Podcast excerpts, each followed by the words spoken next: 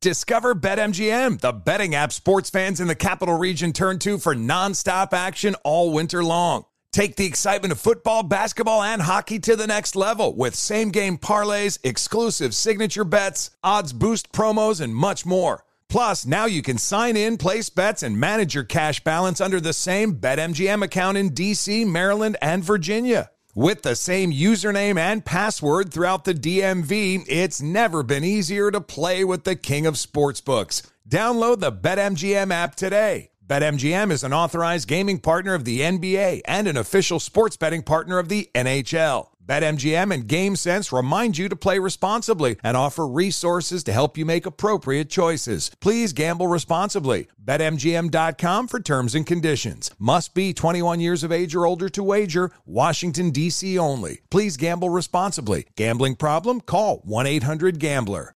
When you're an American Express Platinum card member, don't be surprised if you say things like, Chef, what course are we on? Um, I've lost count. or, Shoot that, shoot that! And even, Checkout's not until 4, so. because the American Express Platinum Card offers access to exclusive reservations at renowned restaurants, elevated experiences at live events, and 4 p.m. late checkout at fine hotels and resorts booked through Amex Travel. That's the powerful backing of American Express. See how to elevate your experiences at americanexpress.com slash with Amex. Terms apply.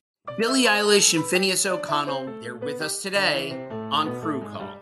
I'm your host, Anthony D'Alessandro. Billie's vocals. It was automatic art. you know, I had to like choose a more challenging route than just like da da da da. You know what I'm saying? Like it could have been like easier. And a lot of people have asked me like, how did you choose to have it be so soft and like so simple? And what else was it gonna like? That's what the song wanted. Thanks for listening to this episode of the Crew Call podcast on Deadline.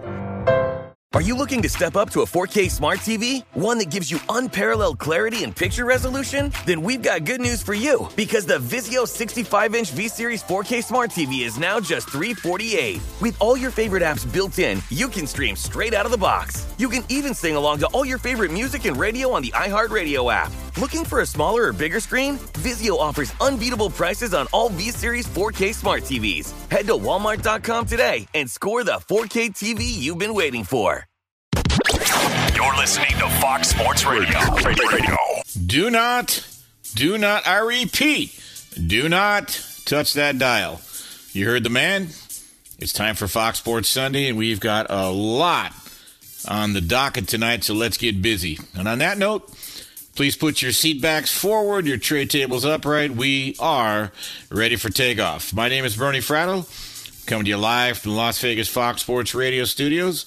We'll take you up to 3 a.m. Pacific, 6 a.m. Eastern, along with my savvy and capable crew, Bo Benson, Chris Perfett, and of course Monty Bolaños on the updates as they will all man the ship from our Los Angeles compound.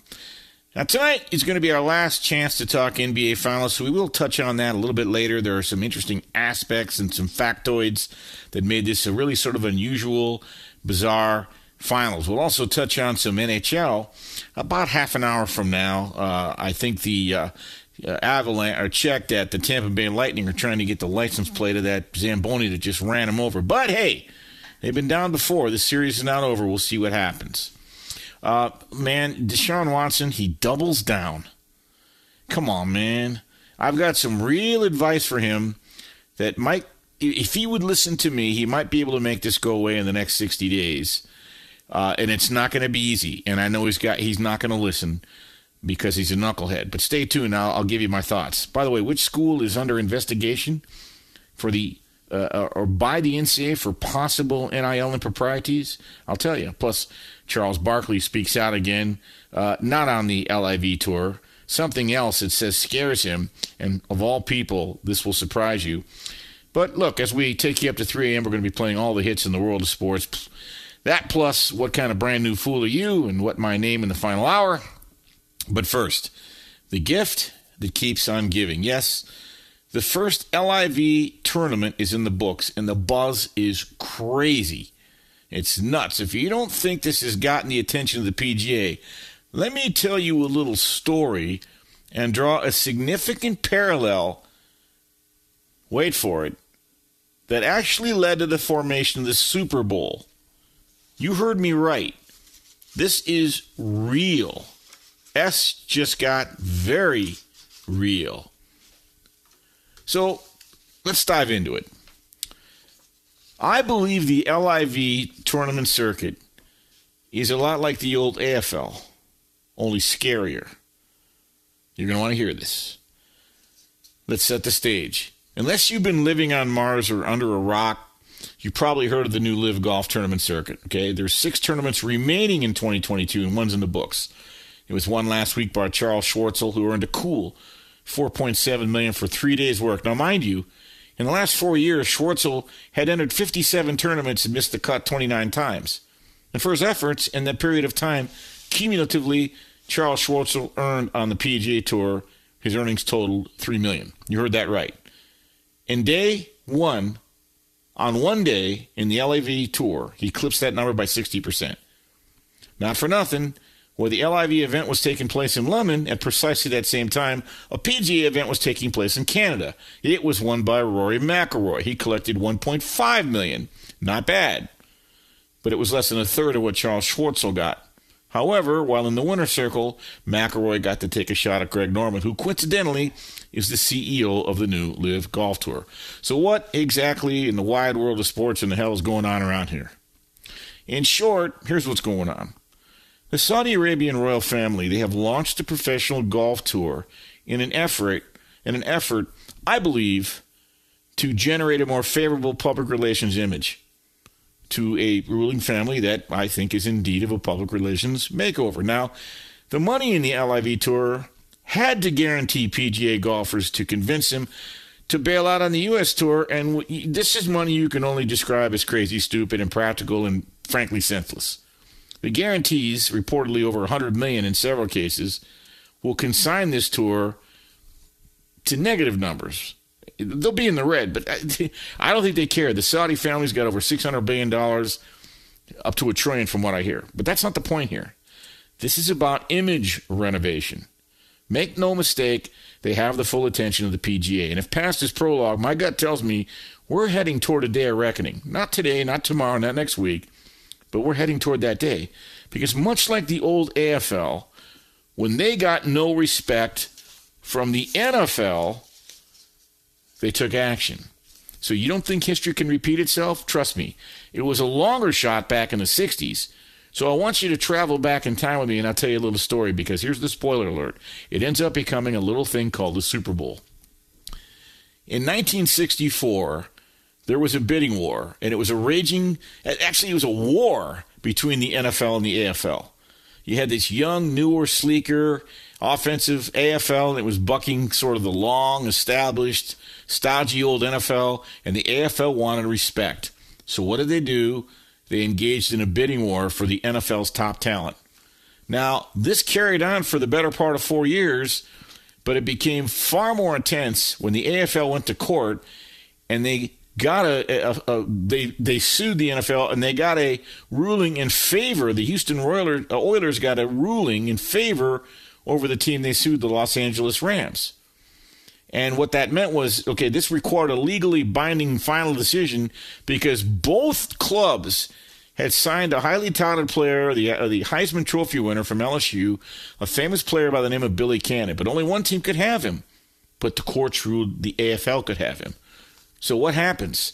The stakes continue to elevate for the best college talent, and sky high bonuses basically became reality. And every day you'd hear a story that's how the AFL's New York Jets got Alabama quarterback Joe Namath in 1965. They signed him for $407,000. Now, 1965, that was an astronomical amount of money. Now, not to be outdone, the Atlanta Falcons, they paid 600 to a Texas 600,000 to a Texas linebacker by the name of Tommy Nobis. The Green Bay Packers paid over 700,000 to a Texas Tech running back named Donny Anderson. But the straw that broke the camel's back happened when the Buffalo Bills, they had a piece, uh, place kicker named Pete Gogolak. He signed with the New York Giants after playing on his option with Buffalo in 1965, but this was determined to have violated the no tampering code, and now it was all out war. In April of 1966, the AFL commissioner, a guy by the name of Joe Foss, realized I'm in over my head. I can't take it no more. My heart's going to give out. I resign. Who enters as the AFL commissioner?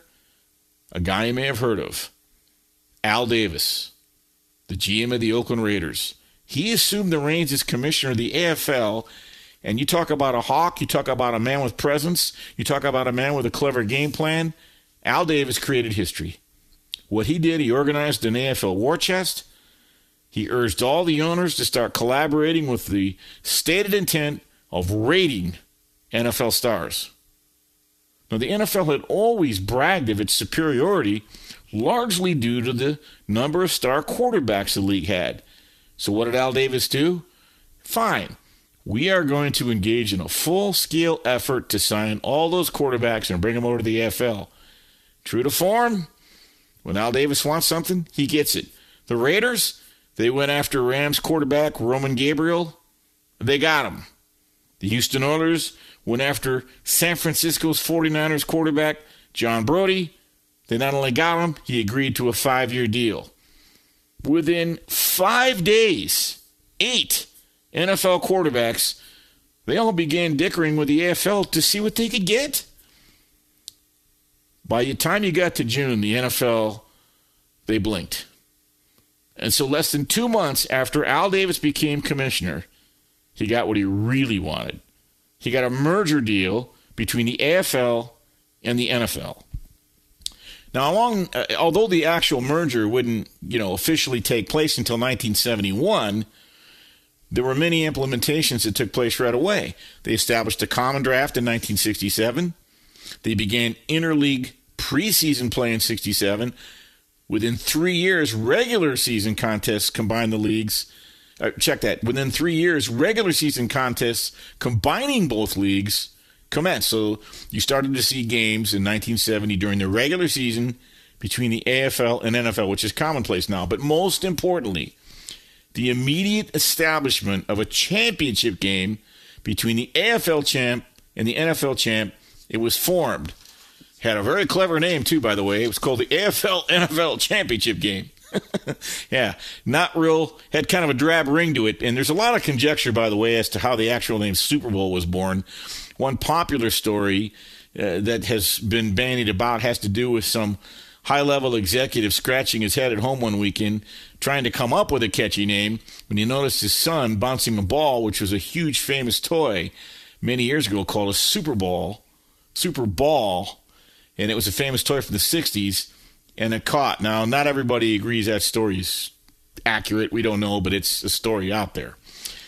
Common belief also is that some sports writer, some sports writer whose name we still don't know to this day, just coined the moniker one day out of nowhere, and it just somehow stuck. But the Super Bowl was born, and look, fortunately for professional football and all the fans, this is a story that actually had a very happy ending. Not your kind of happy ending, Rusty Hardin, but a happy ending because here's why.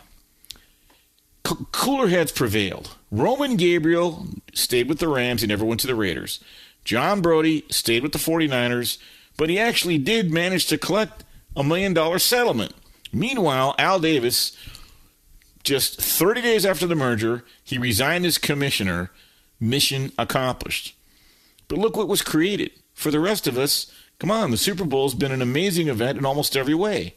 You got the parties, the stories, the office pools, the celebrations.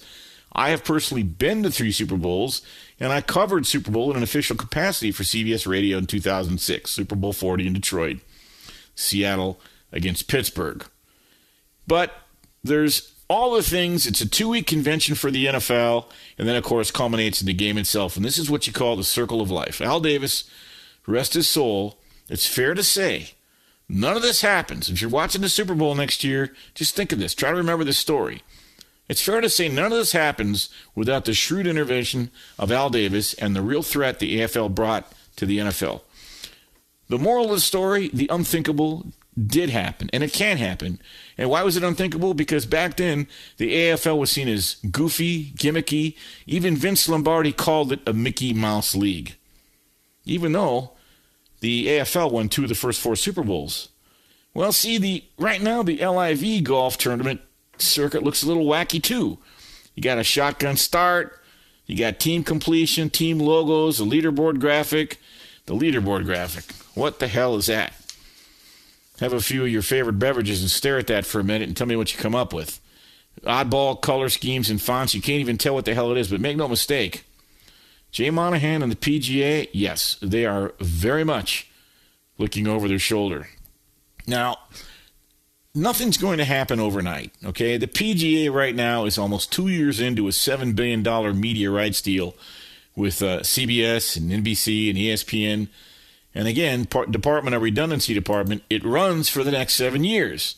So that gives Jay Monahan seven more years to find a way to keep those business associates content while also finding a way to endorse and develop new stars. The other option is swallowing their pride and letting the LIV Tour players come back, which, in my view, it's entirely possible.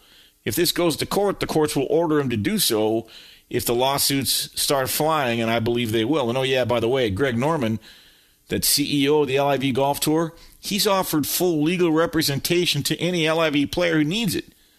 Meaning, if you want to sue for the rights to play in the PGA Tour, they'll pay for your legal fees. How about that? That's full time job, almost with benefits. Now, in addition to this, remember, every player gets a $120,000 guarantee just for showing up every week. You can show up, you can finish dead last, collect 120 grand, play all seven tournaments, finish last, and all of them make 840 grand on the tour. Good work if you can get it. I can't think of the name of the gentleman, Adam, somebody who finished last last week in London. He was 24 over par, 120 grand. The real winner here, though, think about this. Work with me. The real winner here, much like the AFL NFL merger, are the fans. The fans of professional golf.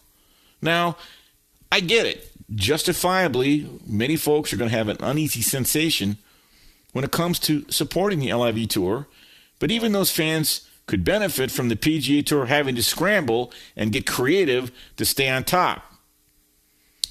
And that might not be so easy because remember, the PGA Tour was structured and established as a nonprofit organization. And to do so, and by doing so, they save $200 million in taxes. But by also doing so, they're not allowed to pay players directly.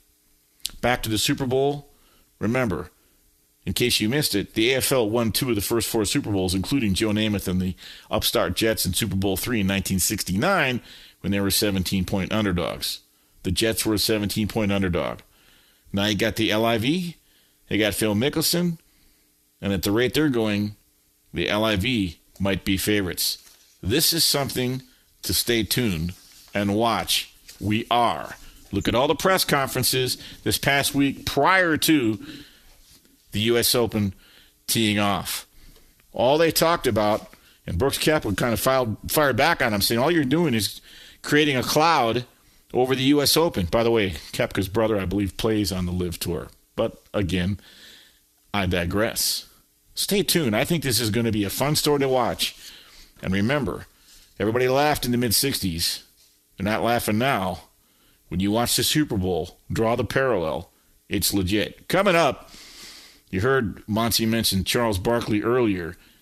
Charles Barkley said there's something that really scares him, and you're not going to believe what it is when I tell you. I'm Bernie Fratto. We're coming to you live from the Las Vegas Fox Sports Radio studios. Keep it locked right here. You're listening to Fox Sports Sunday on Fox Sports Radio. Fox Sports Radio has the best sports talk lineup in the nation. Catch all of our shows at foxsportsradio.com. And within the iHeartRadio app, search FSR to listen live. I'm George Reister, host of the Reister or Wrong podcast. This is the intersection where sports, business, society, and pop culture meet the truth. Absolute fire on Mondays, Wednesdays, and Fridays. Facts only. Make sure you check your feelings at the door because no BS is allowed. We keep it 100. This is where real conversations happen. Listen to the Right or Wrong podcast on the iHeartRadio app, Apple Podcasts, or wherever you get your podcasts. Discover BetMGM, the betting app sports fans in the capital region turn to for nonstop action all winter long. Take the excitement of football, basketball, and hockey to the next level with same game parlays, exclusive signature bets, odds boost promos, and much more. Plus, now you can sign in, place bets, and manage your cash balance under the same BetMGM account in DC, Maryland, and Virginia. With the same username and password throughout the DMV, it's never been easier to play with the king of sportsbooks. Download the BetMGM app today. BetMGM is an authorized gaming partner of the NBA and an official sports betting partner of the NHL. BetMGM and GameSense remind you to play responsibly and offer resources to help you make appropriate choices. Please gamble responsibly. BetMGM.com for terms and conditions. Must be 21 years of age or older to wager. Washington, D.C. only. Please gamble responsibly. Gambling problem? Call 1 800 Gambler. When you're an American Express Platinum card member, don't be surprised if you say things like, Chef, what course are we on? I've, I've lost count. or, Shoot that, shoot that! And even, Checkout's not until 4, so. because the American Express Platinum card offers access to exclusive reservations at renowned restaurants, elevated experiences at live events, and 4 p.m. late checkout at fine hotels and resorts booked through Amex Travel. That's the powerful backing of American Express. See how to elevate your experiences at americanexpress.com slash with Amex. Terms apply.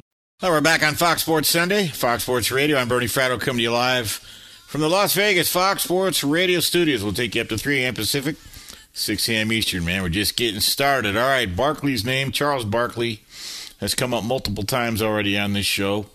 And he made, a, a, he he gave an interview recently. He said there's something that really scares him. It's really scary. And, uh, you, you know, don't drive your car off the road, please. If you're uh, swallowing a drink right now, please don't try to throw it back up. Charles Barkley said he's concerned about, wait for it, the proliferation of sports betting. but with, you know, now legal sports books in over 30 states, and there are actually some legal sports books that are located inside NBA arenas, he admits, and by the way, he's a self proclaimed big time gambler, he admits there's no turning back at this point. Yeah. But Barkley said there's too much of it. He was at a media event recently during the annual American uh, Century Celebrity Golf Tournament. He says, We've got people in the stands betting on who's going to make the next free throws. No, we don't. Maybe between each other, maybe a couple of knuckleheads who've been hooked up to a blender since noon, but that's just not true. And Barkley went on to say, you know, if I was a player and I, was a scumbag and I would look up and say, hey, I'm going to miss both these free throws on, on purpose. No, that's cheating. I mean, the silliness is silly, uh, beyond silly, right? But look, we all love Barkley. He can get away with this stuff. And Barkley, the, the other irony of this is that he's actually a brand ambassador and spokesperson uh, for the sportsbook operator FanDuel. He has been for a couple years, and he even gives out picks on Inside the NBA. And you know, the NBA has frankly has embraced sports betting and the sports betting markets in the the United States because it's the law now. I mean, in 2018, the U.S. Supreme Court they struck down the PASPA Act, which was the Professional Amateur Sports Protection Act, and that was a federal statute that had been around since 1992 that restricted regulated uh, sports betting to basically only Nevada. And since that ruling, now you've got 35 states and the District of Columbia, they've passed legislation. And in the first quarter of 2022, 26 billion with a B, billion with a B was bet with US sports books. And if you don't think this is caught on and people like it, and it's a huge form of entertainment, that's 103% over what it was just a year before in that same quarter. So as the markets has grown, so is sports betting advertising and national TV ads, there is a 281% increase year over year of TV ads, according to organizations that measure this type of uh, this type of you know these types of endeavors and the impact of TV streaming advertising. Now, Barkley claims that he had an NBA owner say to him in the next three to five years, they're going to be making triple what they do on television revenue. And when you get to that point, Barkley, that's when he said he thinks it's really scary. He says, "Come on, if you can, if you can bet if a guy's going to make two free throws in the middle of a basketball game, that's obsessive." I don't know where we got that. And, and, and maybe even if that happened, that happened before it was legalized. So what are we talking about here? And, and then Barkley, but he, he goes on to say like a word salad. Listen, gambling's always been a part of sports. That's why the NFL is King Kong. King Kong. But I, I'm concerned that you can sit in the stands and make bets now in the middle of a basketball game. You could before. You don't think people did it illegally? You know, we talked about the Super Bowl. And the Super Bowl every year in Las Vegas sets a new record in terms of how much was bet here legally in the Las Vegas regulated market. Last year was about 160 million dollars. Before it was ever legalized, let's go back to, to January of 2018, February of 2018, that would have been Super Bowl 52. I know the handle in that game was probably about 130 million in the only regulated market that was legal, that was Las Vegas at the time, perhaps New Jersey as well. But in Las Vegas, about 130 million was bet. You know how much was bet across the country, most of it illegally and offshore? 5 billion. 5 billion with a B. So it's not like this is something that's brand new. The irony is, while expressing these same concerns, Barkley often talks openly about his enjoyment to gambling, including in his own golf game. And we talked about this last week, the Lake Tahoe tournament, which is coming up. Last year, Barkley placed 100 grand on himself to finish in the top 70, and he finished 76th. And then the sports book refunded his money due to a Nevada state regulation that prohibits customers from betting on an event in which he participated. Barkley was pissed. Why? Most likely because if he won, he wouldn't have been able to collect it. So what's he going to do? He's going to bet again. He's going to have someone go place the bet for him. Maybe that's the part that's really scary. Coming up, what's scary? The Colorado Avalanche. Wow. They've been taking it to the Tampa Bay Lightning. I'll tell you how. But first, well, let's go to the individual who is just an absolute whiz at trivia. Watch. Monty, Monty, What's here's up? a trivia question. Oh no. you.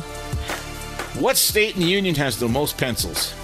What state union has the no, most what, what, what state in the union? What, what, which one of our 50 states has the most pencils? has the most pencils? I'm gonna Right. guess um, California. Close. Pennsylvania. Ah. I'm here all week. Don't forget to try the semi-boneless spaghetti. It's Monty Bolaños with Oh, no, the update. No, now you got to go with Rob Parker at the comedy store. Now you need your own night. What Yeah, are I- you I- I talking can- about? I can do it. Oh, I can do it. Trust me. Well, listen, the Angels also can do it. They finally got a couple of wins under their belt. They swept the Mariners today in their doubleheader. Mike Trout homered in both games. He now has 20 homers for the season. The Dodgers beat the Guardians, but after the game, uh, head coach, Doc, I was going to say Doc Rivers, Dave Roberts said that Mookie Betts suffered a cracked rib on Yep. Wednesday, and so he's going to the injured list. There is no timetable for his return, unfortunately. The Mets beat the Marlins, and they still have the, be- the best record in the National League at 44 and 23. But the Yankees continue to win, ninth straight win as they shut out the Blue Jays. They have the best record in baseball at 49 and 16, while the Cubs ended the Atlanta Braves 14 game winning streak earlier today after beating them 6 to 3. In NBA news, Kenny Atkinson has informed the Charlotte Hornets that he won't become the franchise's new head coach and he will remain with the Golden State Warriors as their as their top assistant. They had agreed on principle to a 4-year deal, but a contract was never signed.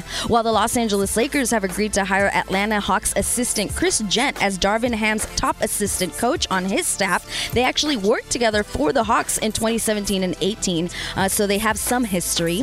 Out on the tennis, um, in, in- uh, out on the tennis court, Naomi Osaka has withdrawn from Wimbledon. She's citing lingering problems with her left Achilles tendon. This is the second consecutive year that she's decided to sit out of the Grand Slam tournament, unfortunately for her. And you're gonna get, you're gonna talk about Game Two of the Stanley Cup Final. Yeah, tell everybody what happened because it was a great game. So back to you, Bernie.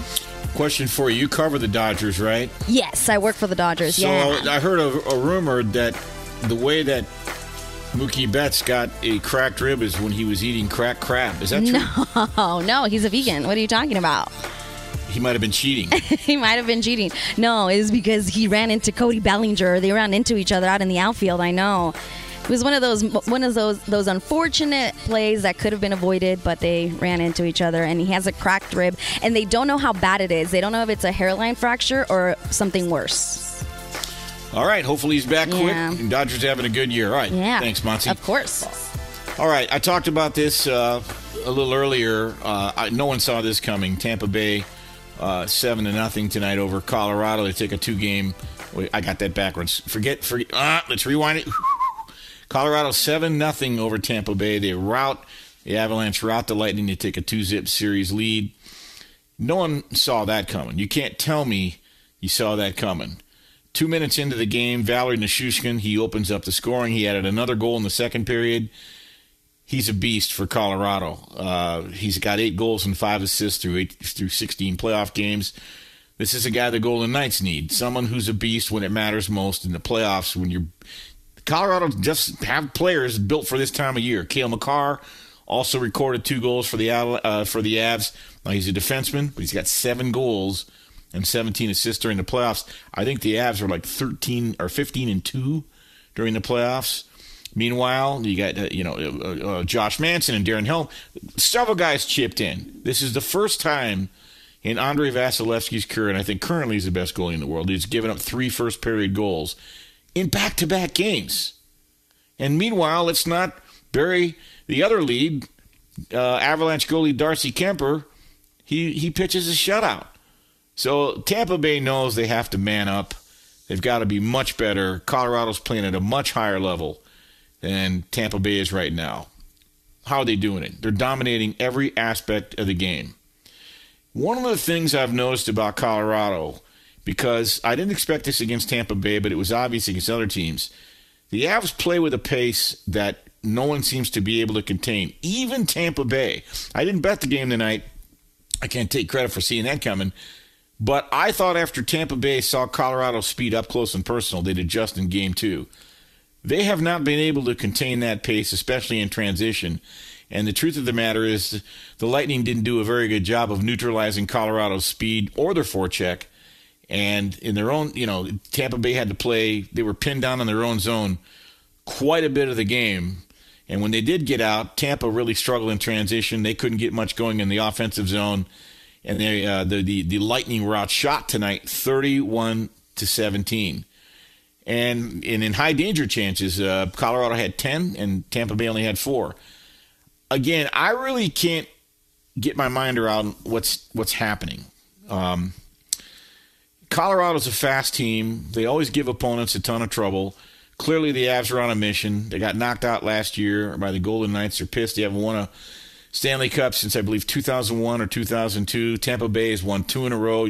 You'd think they'd run out of gas eventually, and maybe they have. We're going to see Monday night. But how impressive are Nichushkin and Makar? These guys are putting on displays as dif- difference makers, the stuff legends are made of. Uh, Makar got his first two goals of the Cup final. Uh, he's had an incredible season if you're keeping track of what Makar's done.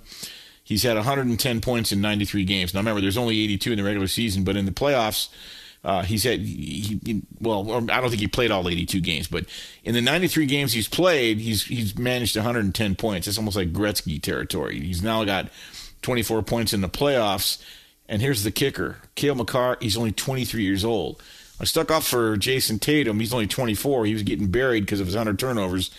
But you can't really you know, you you've got to give you, you can't really overshadow what Jayson Tatum did against against Brooklyn and Miami and and uh, and you know just getting to the finals in Milwaukee.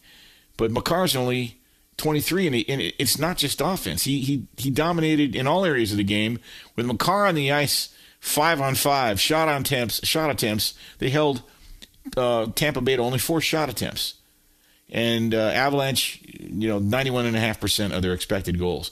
So, what has really stood out during the first two games? Real simple. One, Colorado's forechecked very hard. They've taken away time, they've taken away space, they've limited shots, and all the while, they've absolutely maintained tremendous offensive potency. Yeah, 10 goals in two games. Tampa Bay really hasn't generated any consistent offense either game, but in large part because Colorado and their puck possession, they're basically playing keep away. Here's what's really scary for Tampa Bay. The Avalanche got Darcy Kuemper's best showing in the playoffs in game two.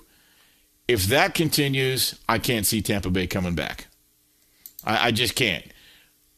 But you also saw Tampa Bay down 2 0 to the Rangers and down 2 0 in game three. The Rangers, though, once Tampa Bay made their adjustments, it was game set match.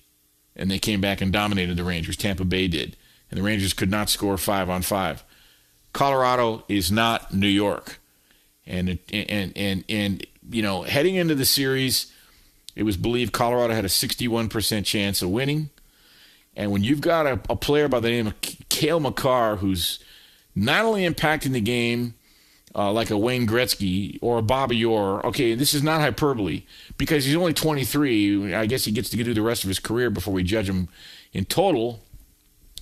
But when you have a defenseman impact the game this much in these these games that are that mean everything, uh, you're in rarefied air. The only other skater that's been this crazy during this postseason is Connor McDavid. All right, he put on a hell of a playoff run, and uh, he, but this is what this is what Cale Makar has done. But he doesn't have to do it alone. He's got guys like Nathan MacKinnon, Gabriel Landeskog, and again, if Darcy Kuemper keeps up what he's got in goal, right, it's going to be a long series for the Tampa Bay Lightning. I'm not I'm not counting them out just yet because I would, you know, Andrei Vasilevskiy has been incredible up until these last couple of games and it's he's one of the biggest reasons if not the biggest reason why Tampa Bay is in position still trying to win their third straight Stanley Cup, which would be that hasn't been done since the early 80s when the Islanders won four Stanley Cups. They'll need more help out of Victor Hedman and Nikita Kucherov. But Tampa Bay, I remember Draymond Green said this about the Warriors after they went down two to one, and you know they were in Boston. He says we got a lot of guys in this room with championship DNA, and I believe the Tampa Bay Lightning do as well. But they've got a lot of puzzles to solve before they can come back. However, if Tampa Bay wins Monday night and they win convincingly, there'll be a different conversation. So let the series play out. It's the toughest trophy to win in all of sports, Lord Stanley's trophy, and you never can tell when you get things like bouncing pucks. Coming up, real quickly, I talked about the sick money that the LIV Tour is passing out. I'm going to get a little bit more specific, and uh, you'll be rolling your eyes when you hear some of the money some of these guys are getting. Incredible. I'm Bernie Fratto. We're coming to you live from the Las Vegas Fox Sports Radio studios. Keep it locked. You're listening to Fox Sports Sunday on Fox Sports Radio. Discover BetMGM, the betting app sports fans in the capital region turn to for nonstop action all winter long. Take the excitement of football, basketball, and hockey to the next level with same game parlays, exclusive signature bets, odds boost promos, and much more. Plus, now you can sign in, place bets, and manage your cash balance under the same BetMGM account in DC, Maryland, and Virginia. With the same username and password throughout the DMV, it's never been easier to play with the king of sportsbooks. Download the BetMGM app today. BetMGM is an authorized gaming partner of the NBA and an official sports betting partner of the NHL. BetMGM and GameSense remind you to play responsibly and offer resources to help you make appropriate choices. Please gamble responsibly. BetMGM.com for terms and conditions. Must be 21 years of age or older to wager. Washington, D.C. only. Please gamble responsibly. Gambling problem? Call 1 800 Gambler. When you're an American Express Platinum card member, don't be surprised if you say things like, Chef, what course are we on? I've, I've lost count. or, Shoot that, shoot that! And even, Checkout's not until 4, so. because the American Express Platinum card offers access to exclusive reservations at renowned restaurants, elevated experiences at live events, and 4 p.m. late checkout at fine hotels and resorts booked through Amex Travel. That's the powerful backing of American Express. See how to elevate your experiences at americanexpress.com slash with Amex. Terms apply. Now we're back on Fox Sports Sunday, Fox Sports Radio. Bernie Fratto coming to you live from the Las Vegas Fox Sports Radio studios. Take you up to 3 a.m. Pacific, 6 a.m. Eastern. The sick money in the LIV tournament is sicker than sick. Let's break it down for you. By the way, you heard you've heard by now that Phil Mickelson was offered $200 million, which I believe he accepted, and just, uh, Dustin Johnson, 125 million. They're just paid that amount of money just to join the LIV. To give that some perspective, on the golf course, in his entire PGA career going back to 1996, Tiger Woods has earned 121 million dollars. Again, again, Tiger Woods has, has earned 121 million dollars on the PGA Tour on the on the course in winnings. Dustin Johnson just got 125 mil to join. Phil Mickelson got 200 mil to join.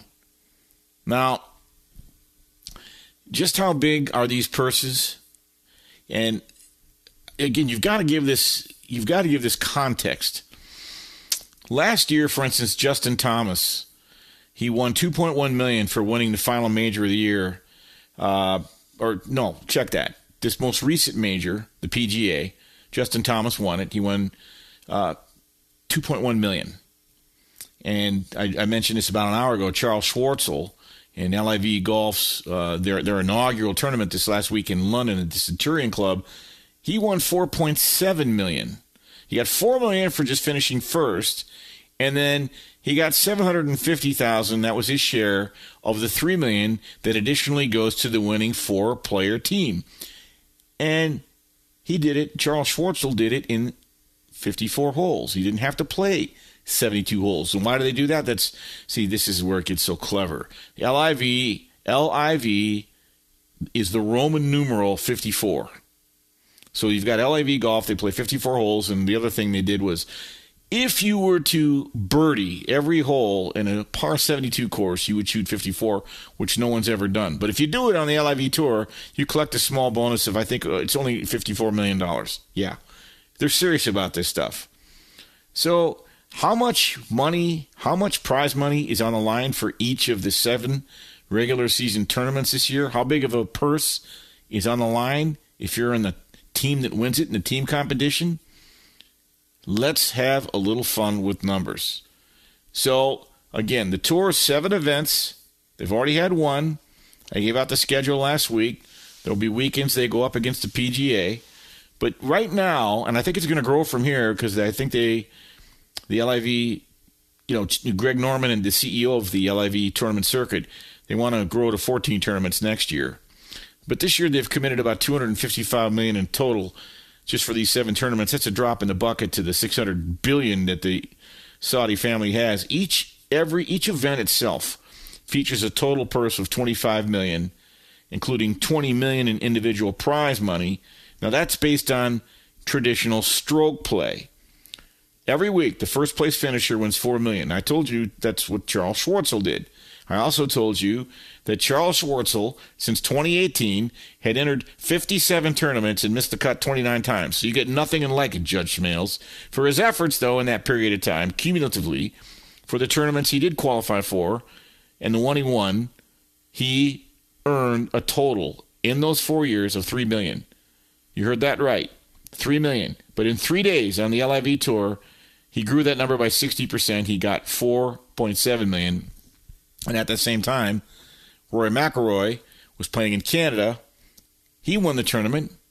It was an outstanding performance by him. He got 1.5 million. So here's where it gets even better. So the first individual, the first place individual finisher gets 4 million. The second place finisher gets 2.1 million. The third place 1.5, and just slightly over a million for fourth place. But if you just finish in the top 11 out of a field of 48, you get 500 grand. Every top 15 finisher receives at least 250 grand. And the last place, I, I mentioned this earlier, you can finish 48th. You get 120 grand just for showing up. Now the team stuff. An additional $5 million goes to the top three teams. There's only 12 teams. The top three get $5 million. 300, $3 million for first place, 1.5 million for second, and 500,000 for third. So only players who participated in at least four of LIV's golf seven tournaments this year are eligible for these prizes. These are special payouts. There'll be $30 million in a pool for individual championship purses that will be awarded. First place wins 18 million, second place 8 million, third place 4 million. Now, there will be an eighth event actually, and it's called the 2022 team championship. And what you're going to have are 12 teams of four players who will compete for the LIV Golf Championship purse of $50 million. The first place team wins 16 million, split evenly four ways. The 12th place team, you can finish last and get a million. All right. So the first event is in the book, Centurion Club last weekend. You got to wait now till June 30th, a couple weeks away.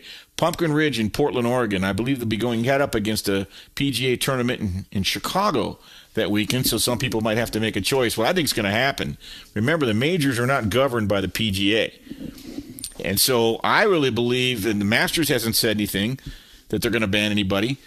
Uh, so uh, you might see guys selectively play in majors only, and then the LIV tour if they're offered.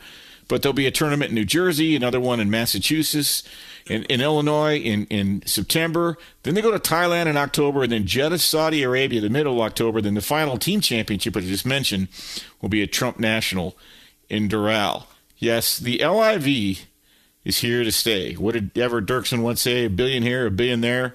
Pretty soon you're talking real money. Speaking of real money, Deshaun Watson better pony it up. He's made it, and he needs to settle it. Because if he doesn't, he won't be playing. Keep it locked. This is Bernie Fratto. You're listening to Fox Sports Sunday and Fox Sports Radio. The Discover BetMGM, the betting app sports fans in the capital region turn to for nonstop action all winter long. Take the excitement of football, basketball, and hockey to the next level with same game parlays, exclusive signature bets, odds boost promos, and much more. Plus, now you can sign in, place bets, and manage your cash balance under the same BetMGM account in DC, Maryland, and Virginia. With the same username and password throughout the DMV, it's never been easier to play with the king of sportsbooks. Download the BetMGM app today. BetMGM is an authorized gaming partner of the NBA and an official sports betting partner of the NHL. BetMGM and GameSense remind you to play responsibly and offer resources to help you make appropriate choices. Please gamble responsibly. BetMGM.com for terms and conditions. Must be 21 years of age or older to wager. Washington, D.C. only. Please gamble responsibly. Gambling problem? Call 1 800 Gambler. When you're an American Express Platinum card member, don't be surprised if you say things like, Chef, what course are we on? I've, I've lost count. or, Shoot that, shoot that! And even, Checkout's not until 4, so. because the American Express Platinum Card offers access to exclusive reservations at renowned restaurants, elevated experiences at live events, and 4 p.m. late checkout at fine hotels and resorts booked through Amex Travel. That's the powerful backing of American Express. See how to elevate your experiences at americanexpress.com slash with Amex. Terms apply. Fox Sports Sunday train keeps rolling right along. I'm Bernie Fratto coming to you live from the Las Vegas Fox Sports Radio studios. We'll take you up to 3 a.m. Pacific, 6 a.m. Eastern. Just getting started, man. We got a lot of stuff to get to. And one of the stories that not only will not go away, the plot seems to sicken week after week after week. You may have heard of this guy because he's a he's fast becoming a household name, even for non-sports fans, and for all the wrong reasons. I'm talking, of course, about Deshaun Watson, who continues to double down. Said, "quote I never assaulted, disrespected, or harassed anyone." Memo to Deshaun Watson: Settle down. Okay, you've made 51 million in your career as part of the 230 million you got for going to Cleveland. I believe you received a signing bonus for $44,965,000. So you've got about 95 million to the good. You got about another, I don't know, 185 to go, and it's all guaranteed money when you eventually get back on the field. You know, you're college educated, Deshaun. You went to a good university, and as Sonny Corleone once said, what? Did you go to college to get stupid? I don't know what you're waiting for. Because at this point, no matter what happens, it's not going to be a situation for you that is obviously going to be something in the plus ledger for the rest of your life. And really, this this picked up a lot of steam when he appeared on the Between the Lines podcast last month.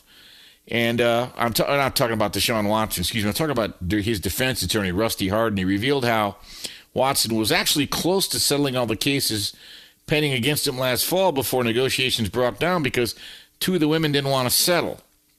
And Hardin reiterated that on that same podcast, he's still not opposed to settling the cases if the necessary parameters align, meaning the payout makes sense. Now, I don't know what he was what he was offering. I, I know what I heard. I heard it was like a hundred grand each. I don't know if it's true. Don't know. I got a lot of sources on stories. You always hear me talking about the Harbaugh sources and all that, but not on this one.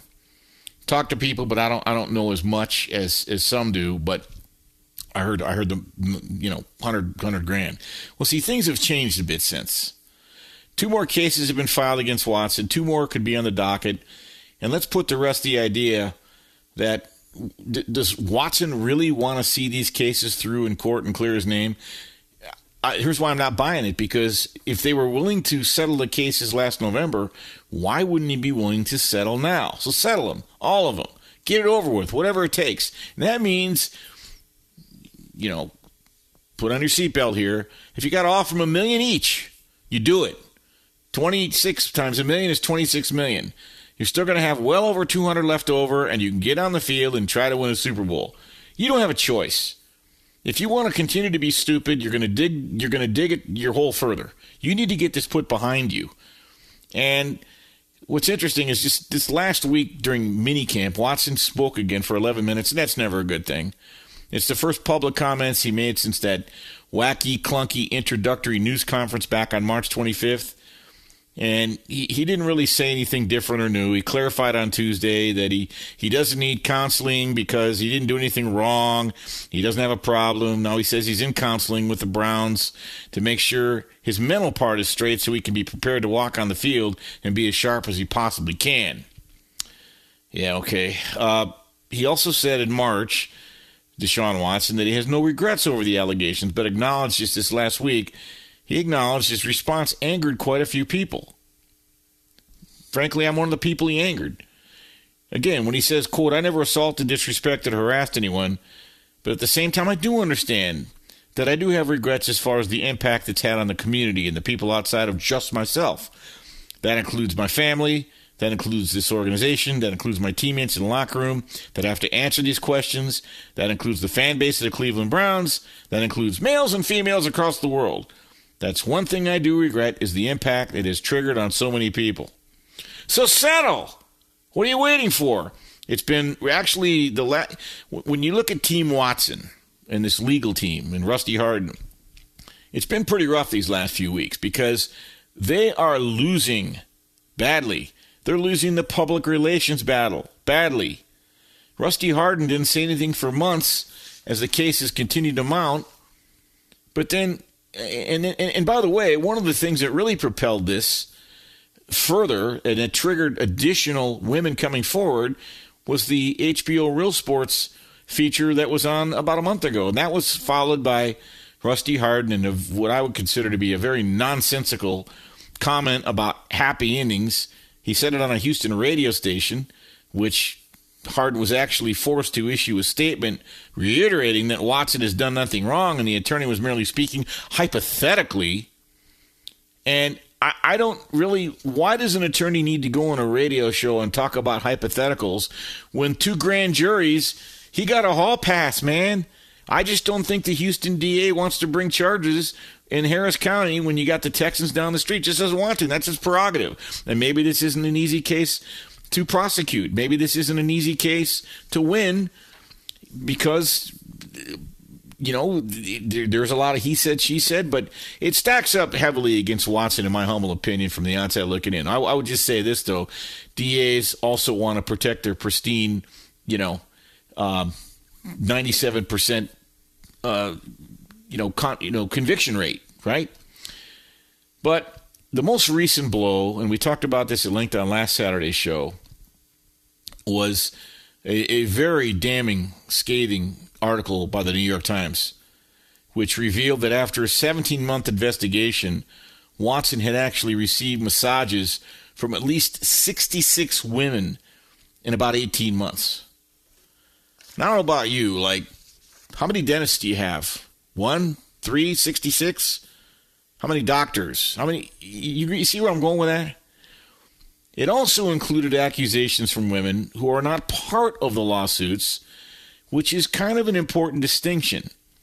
Because one physical therapist who was on friendly terms with Deshaun Watson and agreed to speak to the New York Times under the condition of anonymity said, quote, Watson initiated sexual contact in all three of their appointments, including twice initiating sexual intercourse with her.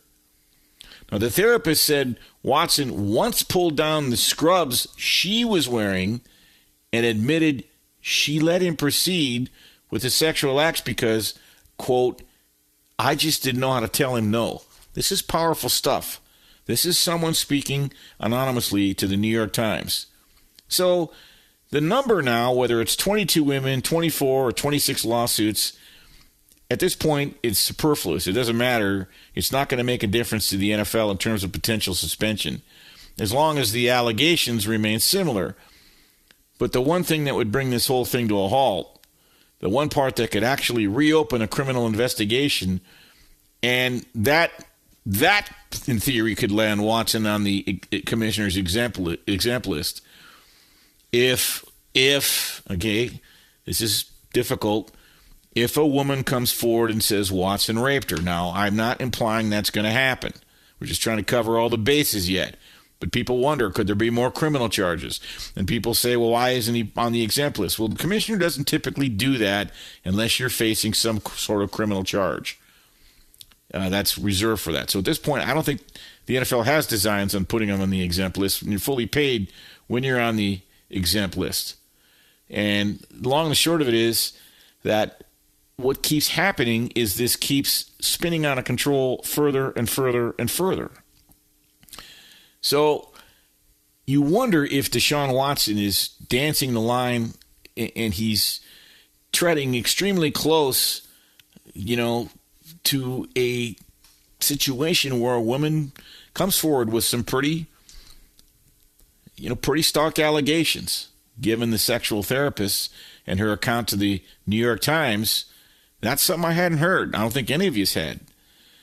So, and as everybody knows, I think we have an intelligent listening audience here. Selling these cases, it doesn't absolve Watson of the allegations. And frankly, it doesn't buy back his reputation. But I think at this point, it's it, it's almost I'm adamant that it's it's necessary that he does this. He engages in this process if Watson and the Browns want to eventually move forward sooner rather than later. Now, Hardin, Rusty Hardin, the, tournament, uh, the attorney, also revealed that it was a condition of a potential November trade last year with Miami that in order for Deshaun Watson to sign with the Dolphins, all the lawsuits had to be settled. Now, the Browns placed no such conditions on their deal. So, people are asking Watson, is he open to settling? What would it take? And here's how he answers I just want to clear my name and be able to let the facts and legal procedures continue to play out. Right now, that's all I'm doing. I want to clear my name and be able to let the facts come out in court of law and be able to focus on that. So here's something you may want to know. These are not these are this is not a class action lawsuit. These are going to be adjudicated individually. Each each one could take 2 3 weeks. And add, multiply that times 26. We're looking well into 2023. And from people I talk to, I don't think anybody wants to see Watson back on the field until this is finally behind him completely. And that's a that's a sentiment I think a lot of people actually share. And when you when you consider and juxtapose that with what Major League Baseball did to Trevor Bauer, 324 games, he wouldn't be back eligible until what 2024, mid 2024, if at all. If anybody, if he ever comes back, his career may effectively be. We just don't know, okay? But he's in no man's land, and I haven't heard a damn thing about his appeal, if that's even started or what's happening there. And maybe that settles it. Maybe you. Uh, there's a, there's a solution. Suspend Deshaun Watson for 324 games. He'd be eligible to come back in what week five of 2043. I don't know who'd be pissed about that. Maybe he would, but he brought it on himself, and he continues to dig it, dig it, his hole deeper. So in the end, Rusty Hardin already revealed how close the two sides were to a settlement once before. So if you were really that close, you're in what I call in any negotiation, you were in the area of what I would call splittable differences. So start writing checks. Okay? The question now for me is not can Watson afford to settle? I told you how much he's already made. Even before the Cleveland Browns contract, 51 million. The, the Browns contract is guaranteed 230 million, and if he would have got this done, he's only slated to be paid 1 million this year. So they backloaded everything. So if he misses games this year, obviously those game checks will be much less in some of the later years of the contracts. So the question is no longer can Deshaun Watson afford to settle? Can he afford not to? If I'm his attorney, I say, Deshaun, settle now, Quit playing around. Did you go to college to get stupid? Your actions are going to answer that question, not any more of your vacuous statements in training camp or in a press conference. This just keeps getting worse by the day. Coming up, I'm going to bring in the crew. They get to put on their attorney hat, and they're going to tell us what would you do if Deshaun Watson was your client. I'm Bernie Fratto. We're coming to you live from the Las Vegas Fox Sports Radio studios. Keep it locked right here. You're listening to Fox Sports Sunday on Fox Sports Radio.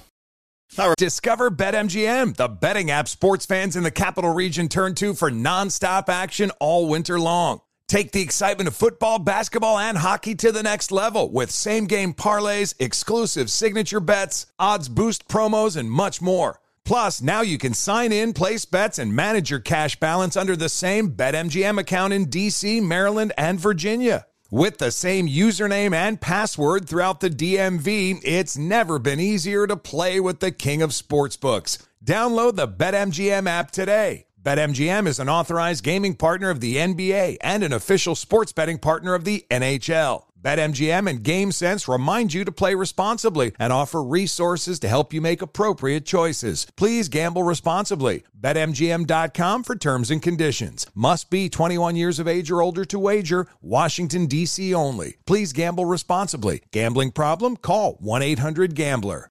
An epic matchup between your two favorite teams, and you're at the game getting the most from what it means to be here with American Express. You breeze through the card member entrance, stop by the lounge. Now it's almost tip off, and everyone's already on their feet. This is gonna be good. That's the powerful backing of American Express. See how to elevate your live sports experience at americanexpress.com slash with Amex. Eligible American Express card required. Benefits vary by card and by venue. Terms apply. Back on Fox Sports Sunday, Fox Sports Radio. Bernie Fratto coming to you live from the Las Vegas Fox Sports Radio studios. Top of the hour, the dance sensations sweeping the nation. What kind of brand new fool are you? Followed by what my name? But first, we got some unfinished business with Deshaun Watson and his attorney, the legendary Rusty Hardin. All right, we're going to go around the room here, let the crew put on their attorney hat. Deshaun Watson is your client. How are you handling it from this point out? Monty Bolaños, you're up first. Uh, can I say I quit? Sure, yes, you can. oh, you know what? I've thought of that. Yeah. Uh, go before I let you answer. Just real quickly, if if an it, it's rare, especially in civil cases, but and even in criminal cases, but if if a client's not listening to his attorney, he can resign from the case. But go ahead, Monty. Yeah, it just seems like a lot of information keeps coming out. So at this point, I think you just be, you have to be like, listen, bro, you're not winning at all. This all right. looks terrible. So we're gonna give them whatever money they want, and you should maybe come out and say that you're sorry because this is looking bad. Every day it looks worse and worse. I agree. And uh, if he doesn't settle and he allows this to play out, mm-hmm. I mentioned uh, these are this is not a class action suit, which means all of these cases will be heard individually. Each one could theoretically take a couple weeks. We're looking well into 2023. Right. So, all right, fair enough. Uh, Chris Perfett, your thoughts on this? Bernie, uh, I think a job of an attorney is to do what's best in the eyes of their client, but also at the same time give them good advice um, on what they think can be the most equitable. And I think settle is probably the right way to go on this one.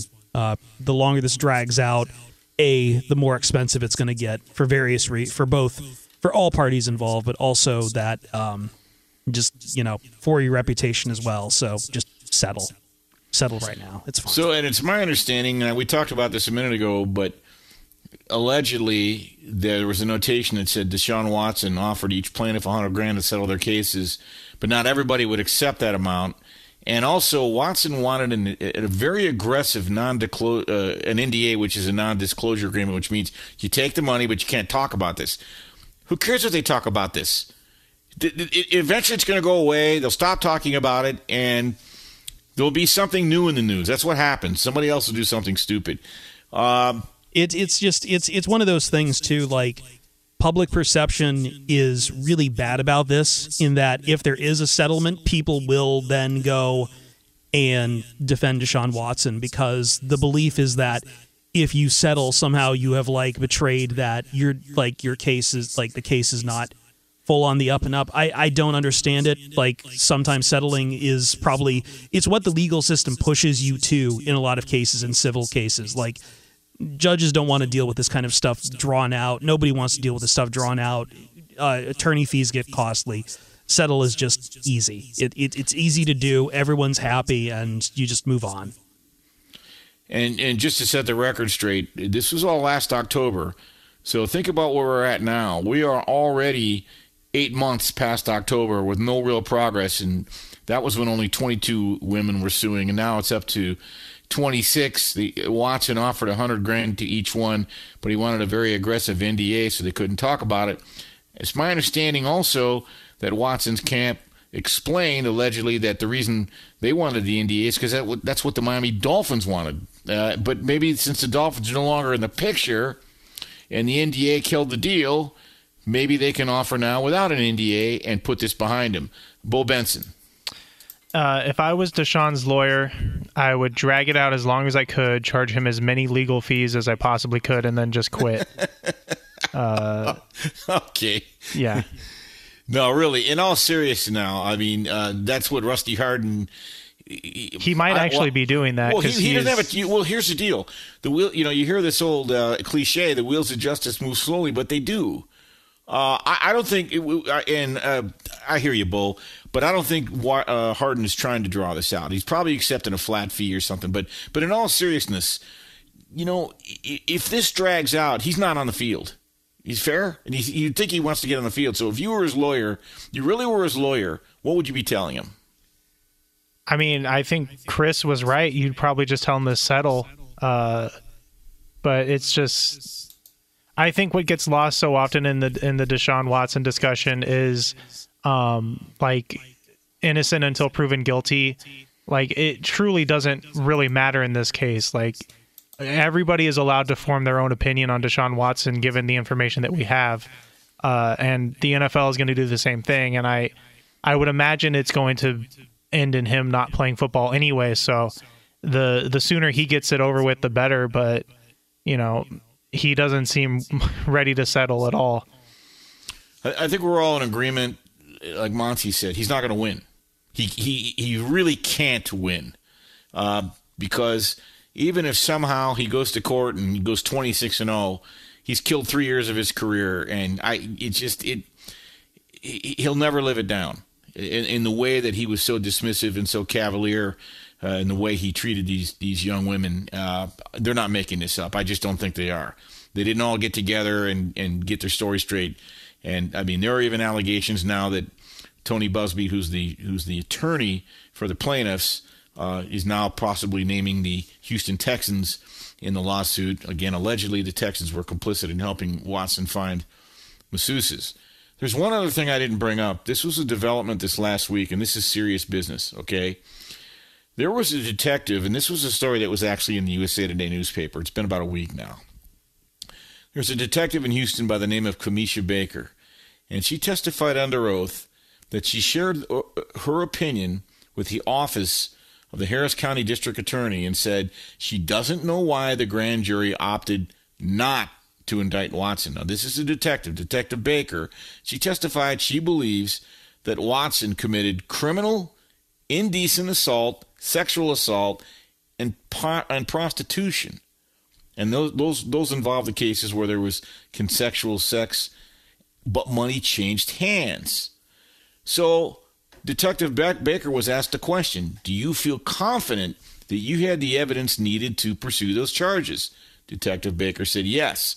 Then Detective Baker was asked Is there any doubt in your mind as the investigating officer?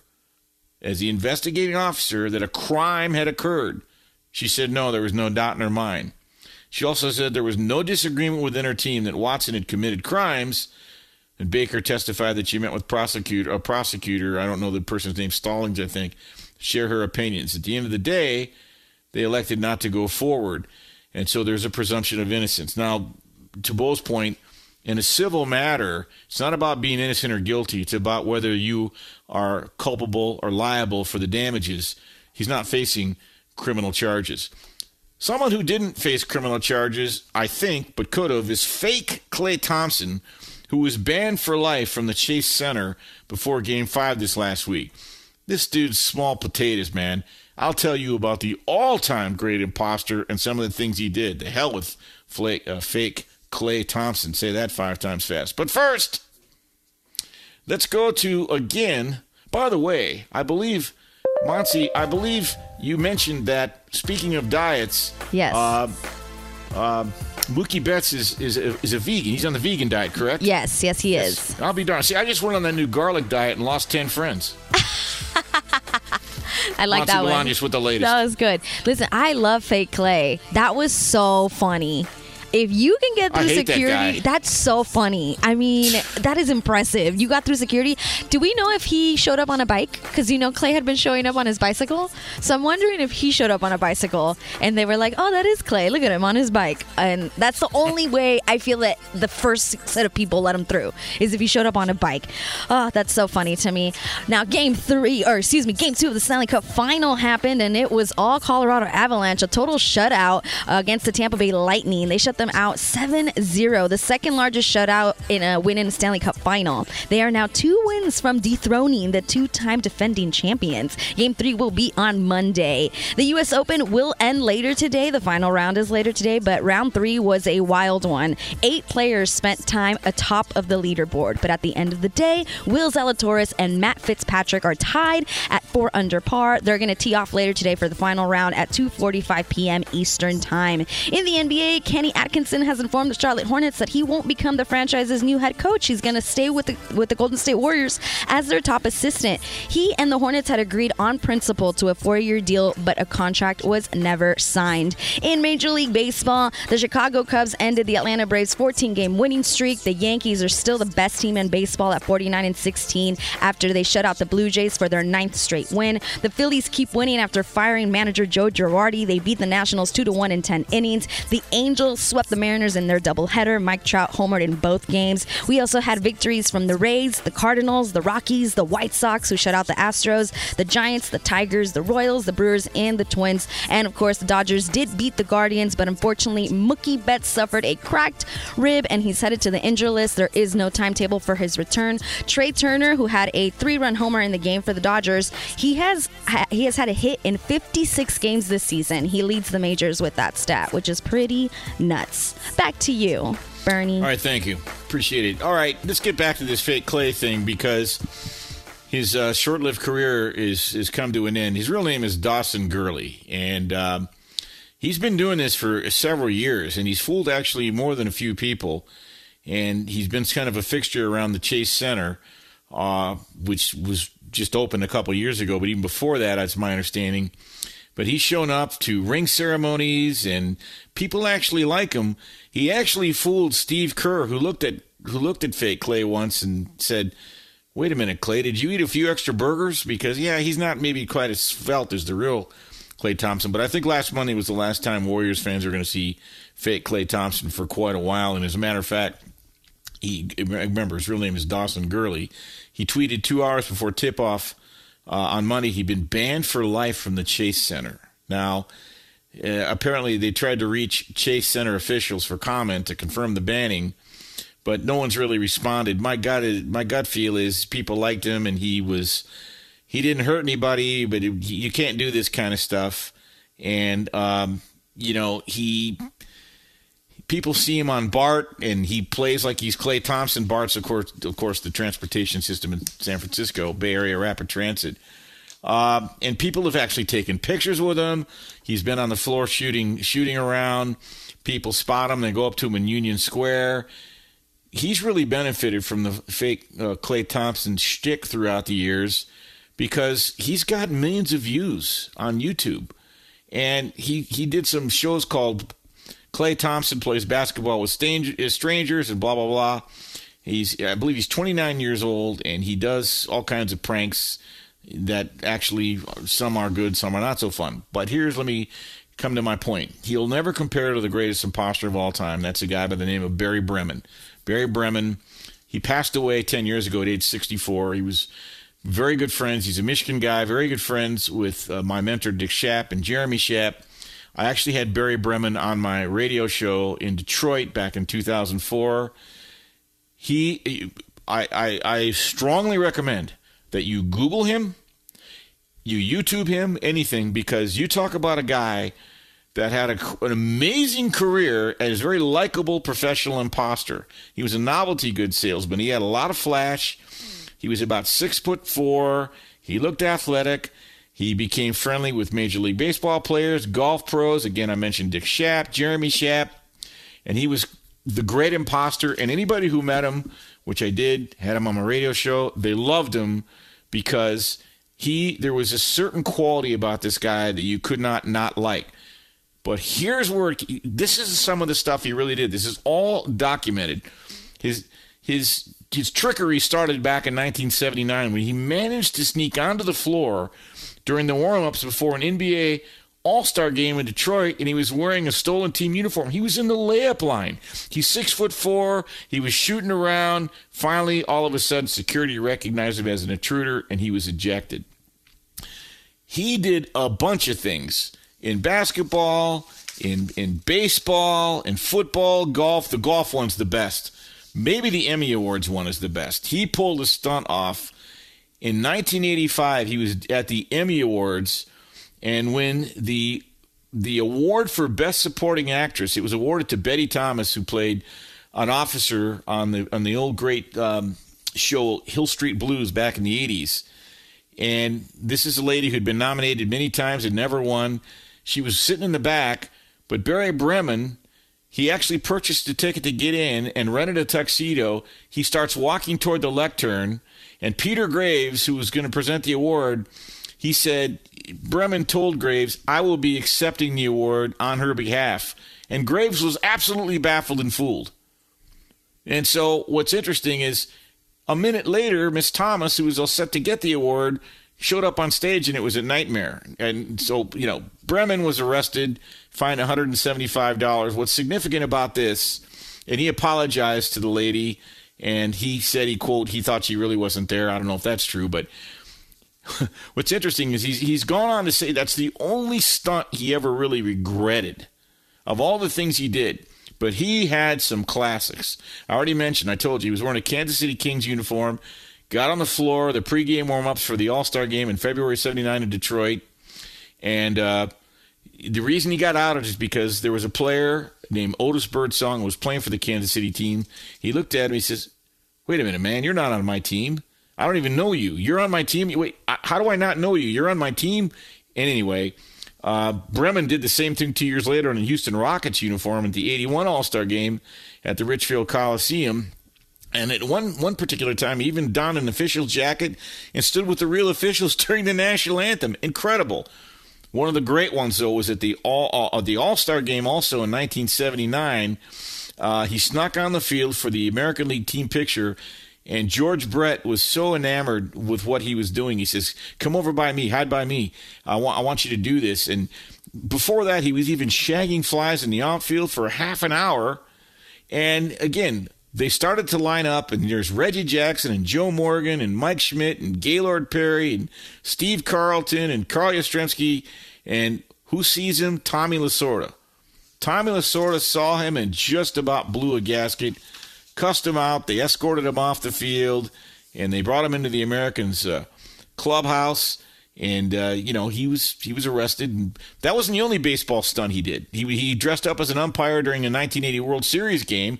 Actually walked out to the to, to the pregame, you know, exchanging in the lineup cards with all the umpires. And in 1986, he was wearing a Mets uniform. You recall that's year the Mets won the championship. He also was shagging flies in the outfield during the All Star game at the Astrodome. And who discovers him again? It was Tommy Lasorda. And so anyway, um, that one didn't go so well and he said that would be the last time he ever messed around with baseball. But in football, he also, this was an all time classic, not making it up. I bet this is on YouTube somewhere. In a game in Dallas in December of 79, Bremen posed as a Dallas Cowboys cheerleader at Texas Stadium. And to prepare for this one, he actually lost 25 pounds. He practiced routines with his wife, had a replica Dallas Cowboy cheerleader uniform, shaved his legs, cost him twelve hundred bucks to do all this. And this wasn't fun either. The Cowboys didn't like it. They sued Bremen for five thousand dollars for trespassing and creating a nuisance, and they petitioned to have him banned for life. But he did other uh, football events as well. But this one might be the favorite one for me because Barry Bremen was actually a really good golfer. He was a seven handicap. And at the 1979 U.S. Open, it was in Toledo, he played a practice round, a full practice round with Jerry Pate and a couple of other golfers. And then he came back in the 1980 U.S. Open, where he also played a practice round, but he wasn't shooting that well. And a, a spectator asked the USGA how such a lousy golfer could make it through qualifying and they outed him. Bottom line is here's a guy, Barry Bremen, Google him. You're in for a treat. Nothing against Faye Klay Thompson, but I met Barry Bremen. He was on my radio show. Can't say he was a friend of mine, but Faye Klay Thompson, you're no Barry Bremen. Coming up, Duke hires a GM for their NIL program. Pretty interesting stuff. I'll tell you all about it. I'm Bernie Fratto. We're coming to you live from the Las Vegas Fox Sports Radio studios. Stick and stay. You're listening to Fox Sports Sunday on Fox Sports Radio. We're back on Fox Sports Sunday, Fox Sports Radio. I'm Bernie Fratto coming to you live from the Las Vegas Fox Sports Radio studios. Just minutes away from What Kind of Brand New Fool Are You, followed by What My Name. Every week we've got an update in some form or fashion in uh, NIL and a little later in the show, I'm going to share with you there's already one university that's actually, uh, unfortunately, now under investigation because the NCAA and their staff members, they've interviewed a couple of billionaire boosters at the school. And the NCAA has always been threatening to to explore name, image, and likeness deals. And so this is officially no longer a threat because, uh, yes, they are the governing body of college athletics, and they've launched an inquiry into a a major university that is serious enough uh, that you know people had to answer questions. So we'll get to that uh, a little bit later in the show. But along those lines, because the NIL uh, you know phenomenon is now gotten taken such root, you've got schools now like Duke. Duke recently hired a GM, a general manager. Uh, for their NIL program. And now you remember Coach K's moved on. Their their new coach Jon Scheyer, takes over next year, and she's actually they've actually hired a former Nike executive, a lady by the name of Rachel Baker, as the team's first ever. It's a newly created position, the general manager of name, image, and likeness. So she'll have a lot of duties uh, to do in addition to supporting Duke basketball players, you know, in their tenure at the school, including uh, developing uh, personal and professional skill sets. And I, I think I talked about this a lot. Maybe they're taking a page from Texas A&M with uh, their ability to create workshops and curriculums in addition to just giving money. Uh, Baker's duties are also going to be overseeing opportunities and helping them evaluate name, image, and likeness opportunities as they come along. She had a quote here. She said, quote, the state of college basketball is growing and changing at an exponential rate. Well, that's true. And uh, the coach Jon Scheyer, Jon Scheyer, not Jon Cryer, the actor, Jon Scheyer, the coach, he said, quote, Rachel is a one of a kind talent with unique experience that will provide our players and their families with an unparalleled resource and partner as we navigate new frontiers of college basketball together. Get another big word salad, but you're starting to see a little bit of uniformity, not everywhere, but in dribs and drabs. You're starting to see a little bit more structure and what's interesting is Duke brings in somebody from the outside that'll have probably a very fresh point of view because Rachel Baker spent eight years working at Nike and also one year in the NBA. And her uh, role was always in sports marketing and engaging in sports marketing initiatives and in, in what they would call, quote, the athlete development journey. Now, Nike's always been very involved in this. They have their elite youth basketball league. Uh, they also manage a lot of strategic initiatives between Nike and, and other NBA players, and this is something that Kevin Durant has been involved in. Of course, Rachel Baker was also reached for comment. She said, I could not be more excited to join Jon Scheyer and the entire Duke basketball family we're in the middle of a transformative moment, not only for Duke, but for the college basketball landscape. And the chance to be part of the opportunity is the opportunity of a lifetime. It'll be interesting to see if Duke can continue as one of basketball's premier college programs. And if they want to hold that position, and remember, they're no longer going to have Coach K. He's ridden off into the sunset. The reality of it is, name, image, and likeness is going to be a huge component. And so it's really kind of heady for Duke to create a position like this because we talk about NIL and the money, and I've broken down the Texas A&M Amplify program many, many times, and it's a consortium of boosters and donors and and other folks, you know, in college football. But I feel like the more we think we know about NIL, we don't know. And navigating this NIL world now is fast becoming, I think, as important as coaching and recruiting and X's and O's because you consider a place like Duke, where they manage to always get top prospects, they're always going to want answers. And Duke is always looking to attract elite talent because of its brand. They have a pipeline to the NBA, they have a vast alumni network, they have a fantastic athletic and strength program, and they've always had good coaching. Now that Coach K is moving on, but all accounts are that Jon Scheyer is quite quite capable. So Duke does not want to change any of those things. And what I think you're going to see happen next is this is a move that's going to be emulated by pretty much all of college basketball's top programs. Apparently, Kentucky is already in the hiring process.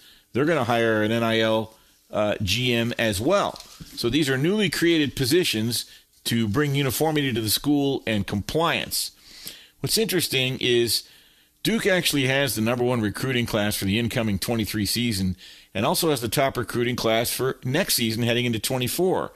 So these are kids coming on campus. They want world class coaching, they want exposure at Duke, but they also want to increase their chances of making it to the NBA. But now they also want six figure incomes, they want monetary value and for Duke to continue. And they've actually assessed dollar values. I'm not going to give the names, but these dollar values, uh, there, there are 10 names that were listed. And some of the dollar values for some of these recruiting classes, individuals, were well over 500,000. Some were 20,000, some were 30,000. One was $9,000. But the reality of it is, is you now have almost this caste system where some athletes are worth a certain amount and other athletes are worth less or more. And depending on what you're able to offer and you understand, will determine whether that person comes to your school. All right, coming up, what kind of brand new fool are you? Keep it locked. This is Bernie Fratto on Fox Sports Sunday.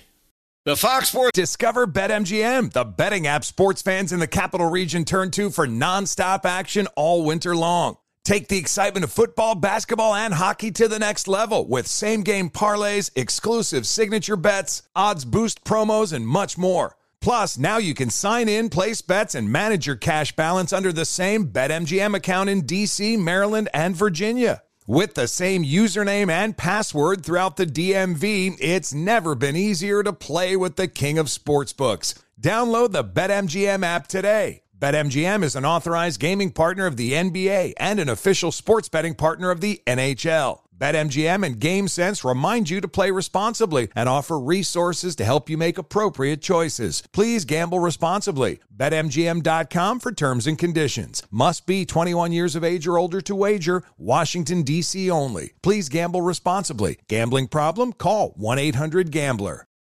An epic matchup between your two favorite teams, and you're at the game getting the most from what it means to be here with American Express.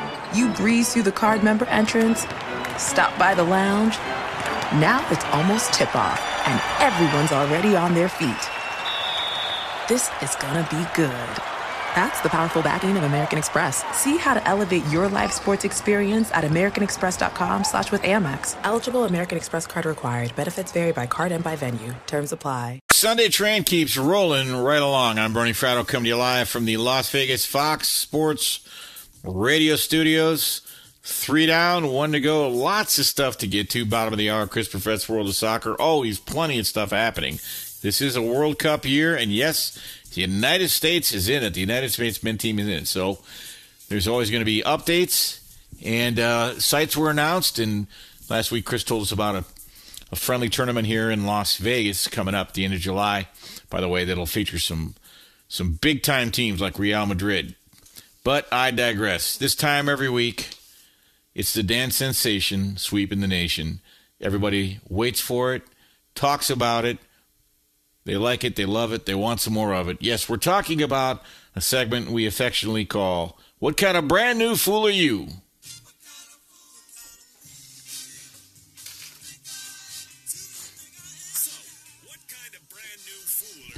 See, every week in the country, across the land, around the world, people do things that cause you to scratch their head and draw the only conclusion you can. What kind of brand new fool are you? Now, this one this week for me is a little benign, but I think you'll like it. A gentleman, a nameless man, took to Reddit last week to share that after an evening at the pub, you know, he might have had a few too many cream de. He was craving a pizza, not just any pizza, but a barbecue meat feast, which is meant to say that he had a barbecue base topped with mozzarella cheese, bacon, ham, pepperoni, sausage, and spicy beef. So, what he did, he positioned the order for the pizza place on a supply app.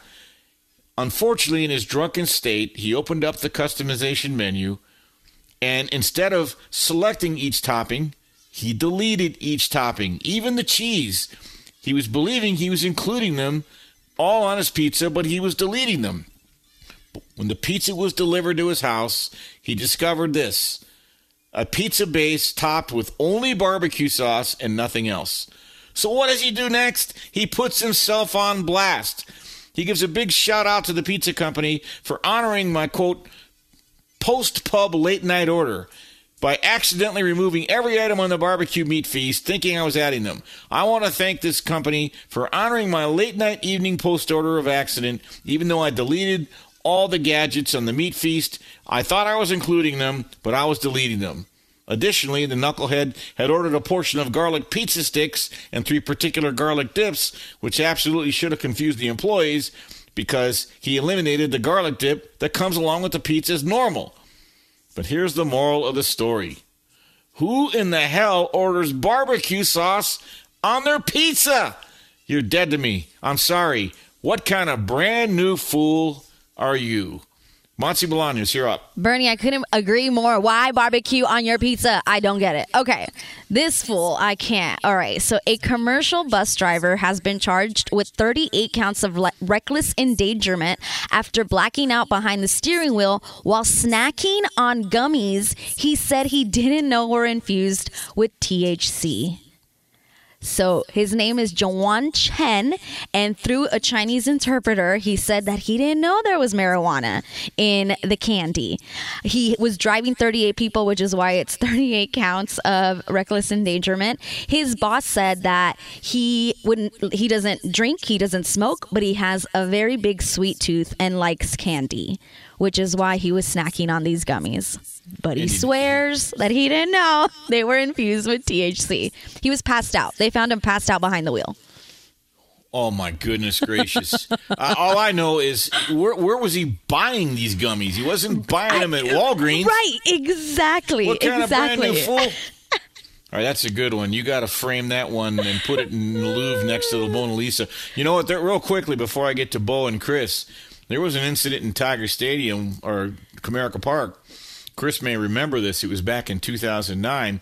Uh, I was still in Michigan. Uh, a- gentleman went to his to the snack bar and uh, his son says, "Dad, would you give me some lemonade?" He goes, "Sure." He ordered lemonade. He brought it back to his seat. The kid was seven years old. The problem is he bought him a Mike's Hard lemonade. and security escorted the guy out and they arrested him. And he, he was the poor guy was such a knucklehead he didn't know. It was sad. I don't know whatever happened, but I really believe the guy just blew it. But he was a little foolish. All right, good stuff, Chris Perfett. So I want to ask you a question on this one, Bernie. Did you ever watch Squid Games? I sampled it, man. It looks pretty wacky to me. It, it is wacky. It is jarring. It is a uh, it is one of these new shows that are just it's it's very brutal and it pulls no punches. It is a story about the lengths people will go through for not not just for money, but also the lengths that will put people through for entertainment. It is a brutal, very interesting Yes. critique on our society. Yes. Um, some people, Bernie, don't read the. Uh, i- i- it's like we would say in high school, you didn't read the assigned reading. So Netflix has just announced this week that they are they have greenlit a new reality competition series, Squid Game: The Challenge. This is apparently going to recreate various challenges from the TV show Squid Game. Unfortunately, no news whether or not contestants will be shot. So, in, in, there, there, there, there's there's a very famous there's there's a very famous um, tweet that I remember of you know uh, sci- science fiction authors creating you know the torment nexus saying that this is a this is a war I, I created the torment nexus as a allegory and warning to society and then tech and media companies then turning around and saying we have created the torment nexus from the famous novel don't create the torment nexus. Netflix you didn't read the assigned reading which is one of your own shows and you've decided to create a, a game show off of this? What's wrong with you? What's wrong with you? Any of it? What kind of fools are you It is crazy. Uh, it reminds me of almost like a real life version of the Hunger Games. I don't know if anybody saw the Hunger Games. Yeah, yeah. Let, let's, let's make let's let's make a uh, let's let's make a live action contest called the Hunger Games. Yeah. Right. Yeah. Yeah. Right. You might. You, you might win a year's supply of Eskimo pie. You might die too. Would So you like to participate in the Running Man? Oh, remember Bernie? that? No, that- Yeah. now- see, now you're getting in my wheelhouse. You want to do some movies? some movie? Yeah. That's a classic movie. That was that was like 1978. Yeah, we've been doing these like death-defying game show crit- movies as critiques of our entertainment society for a long time, and for whatever reason, media uh, media executives still don't seem to understand that they're being the ones being lampooned. Hey, hey, like P.T. Barnum once said, "There's an ass for every seat." Right. All right. Good stuff, Chris. Bo Benson, you're up. Well, I was going to talk about this uh, this person in Florida who apparently went over their wife's head and named their child Michael Morbius after the uh, recent flop Morbius uh, without telling their wife. Um, instead, uh, I have one that happened in both Las Vegas and Los Angeles tonight at two o'clock a.m. Where two people on the radio decided to uh, ruthlessly attack people for their food choices. Uh, barbecue sauce on pizza is great. What is happening? You're, you're you're breaking up. I can't hear you. I'm sorry. Barbecue sauce, barbe- Yeah, pineapple, Pizza, pizza is. Oh yeah. Pi- oh, now you're gonna go pineapple. barbecue No. sauce, pineapple, ham. It's it's great. You guys are wrong. Speak for yourself. No. No, no, no. That's not See, this- pizza. Well, uh, here's It the beauty. though. You know, I, I, I, I'm a simple look. I'm a simple guy. Okay. Hell, I had a Lunchables for dinner last night. I'm easygoing guy, man. I'm a simple guy. Pizza to me, pepperoni, sausage, tomato sauce, cheese. If you want barbecue sauce, I love barbecue sauce. But why do I mix metaphors?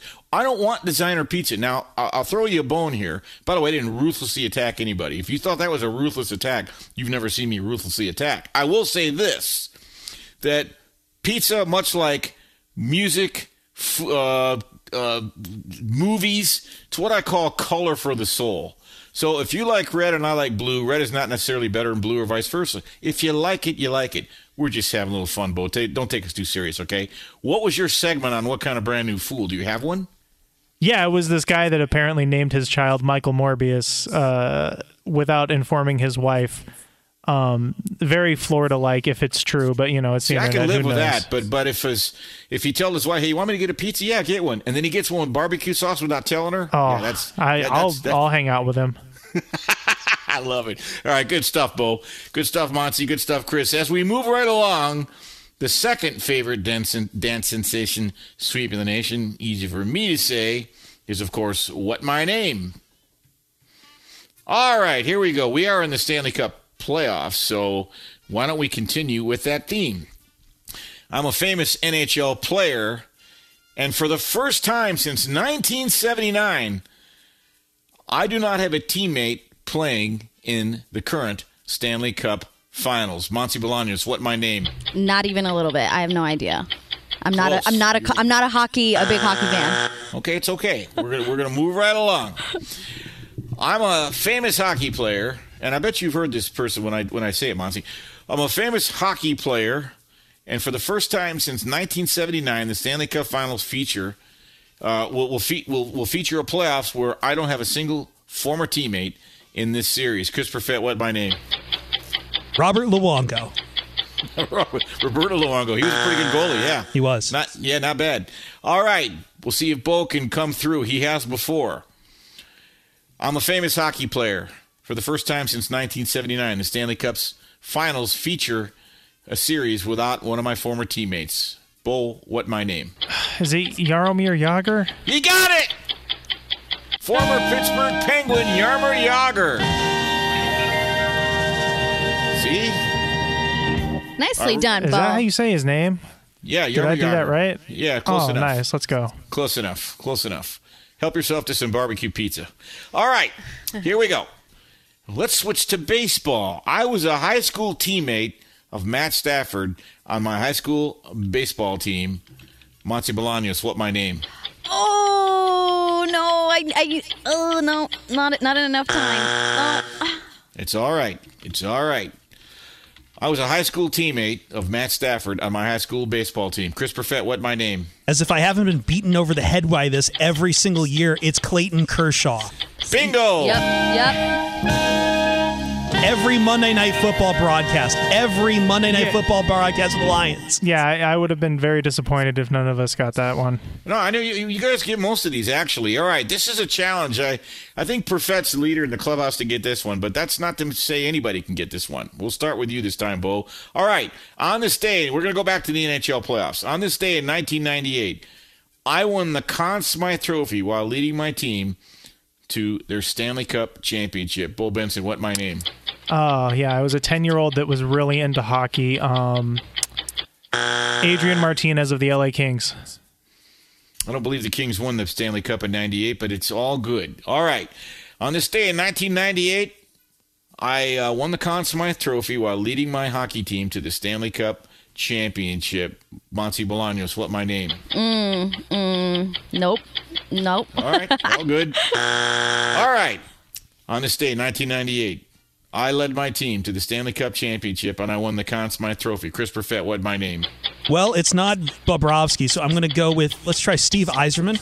Bingo! These guys are three for three. All right, I saved possibly the toughest one for last, but not that tough, but not easy. All right, we are in the middle of the U.S. Open. Let's so let's go U.S. Open. On this day in 2008, I lost the U.S. Open in a playoff to Tiger Woods. Bo Benson, what my name? Uh, John Daly. Not bad, but no. All right, on this day in 2008, I lost the U.S. Open Championship in a playoff to Tiger Woods. Monty Bolaños, what my name? Oh, I'm gonna Lee Westwood. Oh, that's a good guess. Uh, no, it wasn't. No, no, uh. nope, a good guess. Mm. All right. On this day, 2008, I lost the U.S. Open in a playoff to Tiger Woods. Chris Perfett, what my name? Oh, I should know this. I'm reaching a little bit. Is it Angel Cabrera? You- You're not far off. It's actually Rocco Mediate. Rocco Mediate. If you go, it was a big story. I mean, it was really something. He was, uh, his new nickname became Pobrecito because he had a bad day. All right, let's let's do one bonus one. All right, much was made of of uh, of uh, Jayson Tatum's 100 turnovers in the playoffs, but until he had the 100 turnovers, he actually broke my record. Monty Bolaños, what my name? Hmm, that's a good one. Uh, All right, moving along. Jayson Tatum had 100 turnovers in the playoffs this year, but in doing so, he actually broke my record. Bo Benson, what my name? Uh, Russell Westbrook. Oh, that's a good one. Problem is, yeah, I don't think he ever made played enough playoff. game. That's a good one. I think he had 101 game. All right, Chris, we'll see if he can save the day. This is a famous big name, pretty big name. All right. Much was made of Jayson Tatum and his 100 turnovers in the NBA playoffs this season, this year. But in doing so, he broke my record. Chris Perfett, what my name? Let me step up to play on this one. Boban Marjanovic. Nicely done. I'll take Czechoslovakian names for 50, Alex. All right, believe it or not, Chris, maybe a little drum roll here. It's it's LeBron James. ah. It was LeBron James. All right, great job, everybody. Another rousing edition of what kind of brand new fool are you and what my name is in the books. Coming up, I told you there's a particular university that's facing a stare down from the NCAA enforcement having to do with NIL. I'll tell you all about it. I'm Bernie Fratto. We're coming to you live from the Las Vegas Fox Sports Radio studios. Keep it locked right here. You're listening to Fox Sports Sunday and Fox Sports Radio. Now we're back on Fox Sports Sunday, Fox Sports Radio.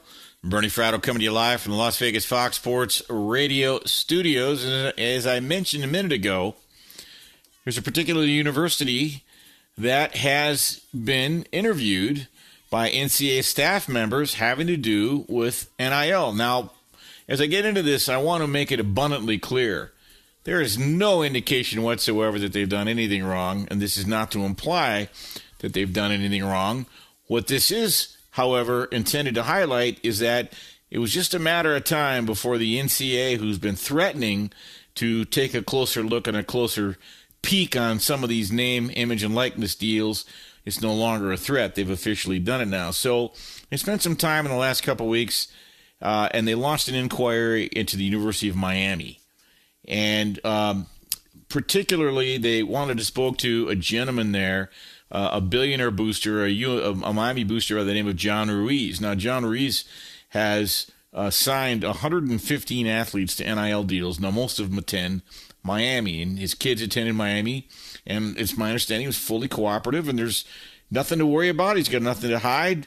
The idea here is that, you know, we talked a minute ago about the Duke University hiring a GM to manage their NIL, and all of a sudden the NCAA is looking into some of these deals. And so, this Wild West aspect of what's been happening at the NIL, you wonder now if there's going to be a, a little bit more uniformity. And so, uh, although Ruiz didn't really go into any specifics on what they talked about, the long and the short of it is, I guess the NCAA was was inquisitive about a gentleman by the name of Nigel Pack, a basketball player who uh, transferred from Kansas State. It's my understanding signed a two-year, eight hundred thousand dollar deal to endorse Ruiz's two companies, Life Wallet, which is a healthcare application, and uh, the cigarette racing team, uh, some boat racing team. So again, he's just one of 115 athletes that signed deals. And Ruiz says the NIL payroll is currently at about $7 million, right? Now, he also said that the NCAA's visit to Miami was not really an investigation, more of just an inquiry to get facts about this evolving landscape known as NIL. And uh, Ruiz very very articulate guy. He said, "quote A lot of NCAA bylaws are hard to reconcile with the ability and right to enter into NIL deals. He thinks that the NCAA is starting to get a handle on the fact that it's really not capable of navigating within the state NIL laws and their own bylaws. This is something that's got to be handled internally." Uh, he also went on to say that the people from the NCAA were very pleasant. They're just simply tasked with the job of making sure they gather information and they're trying to, I think, establish some kind of functioning standard for everybody. All right.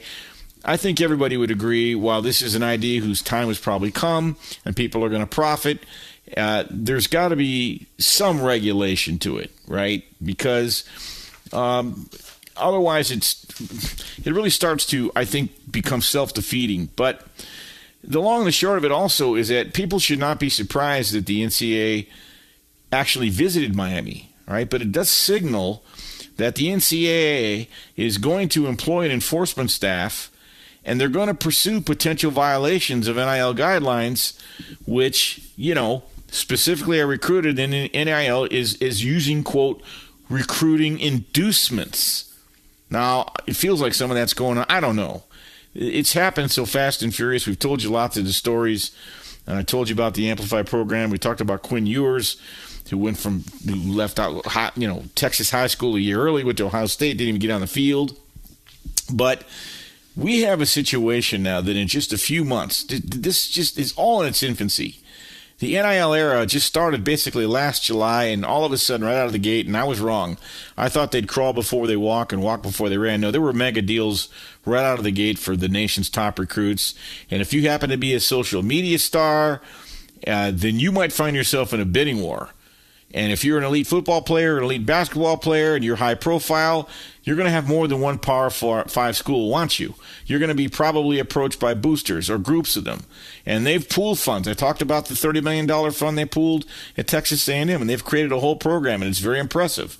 And it's not just money; it's a curriculum to to really provide young folks an education.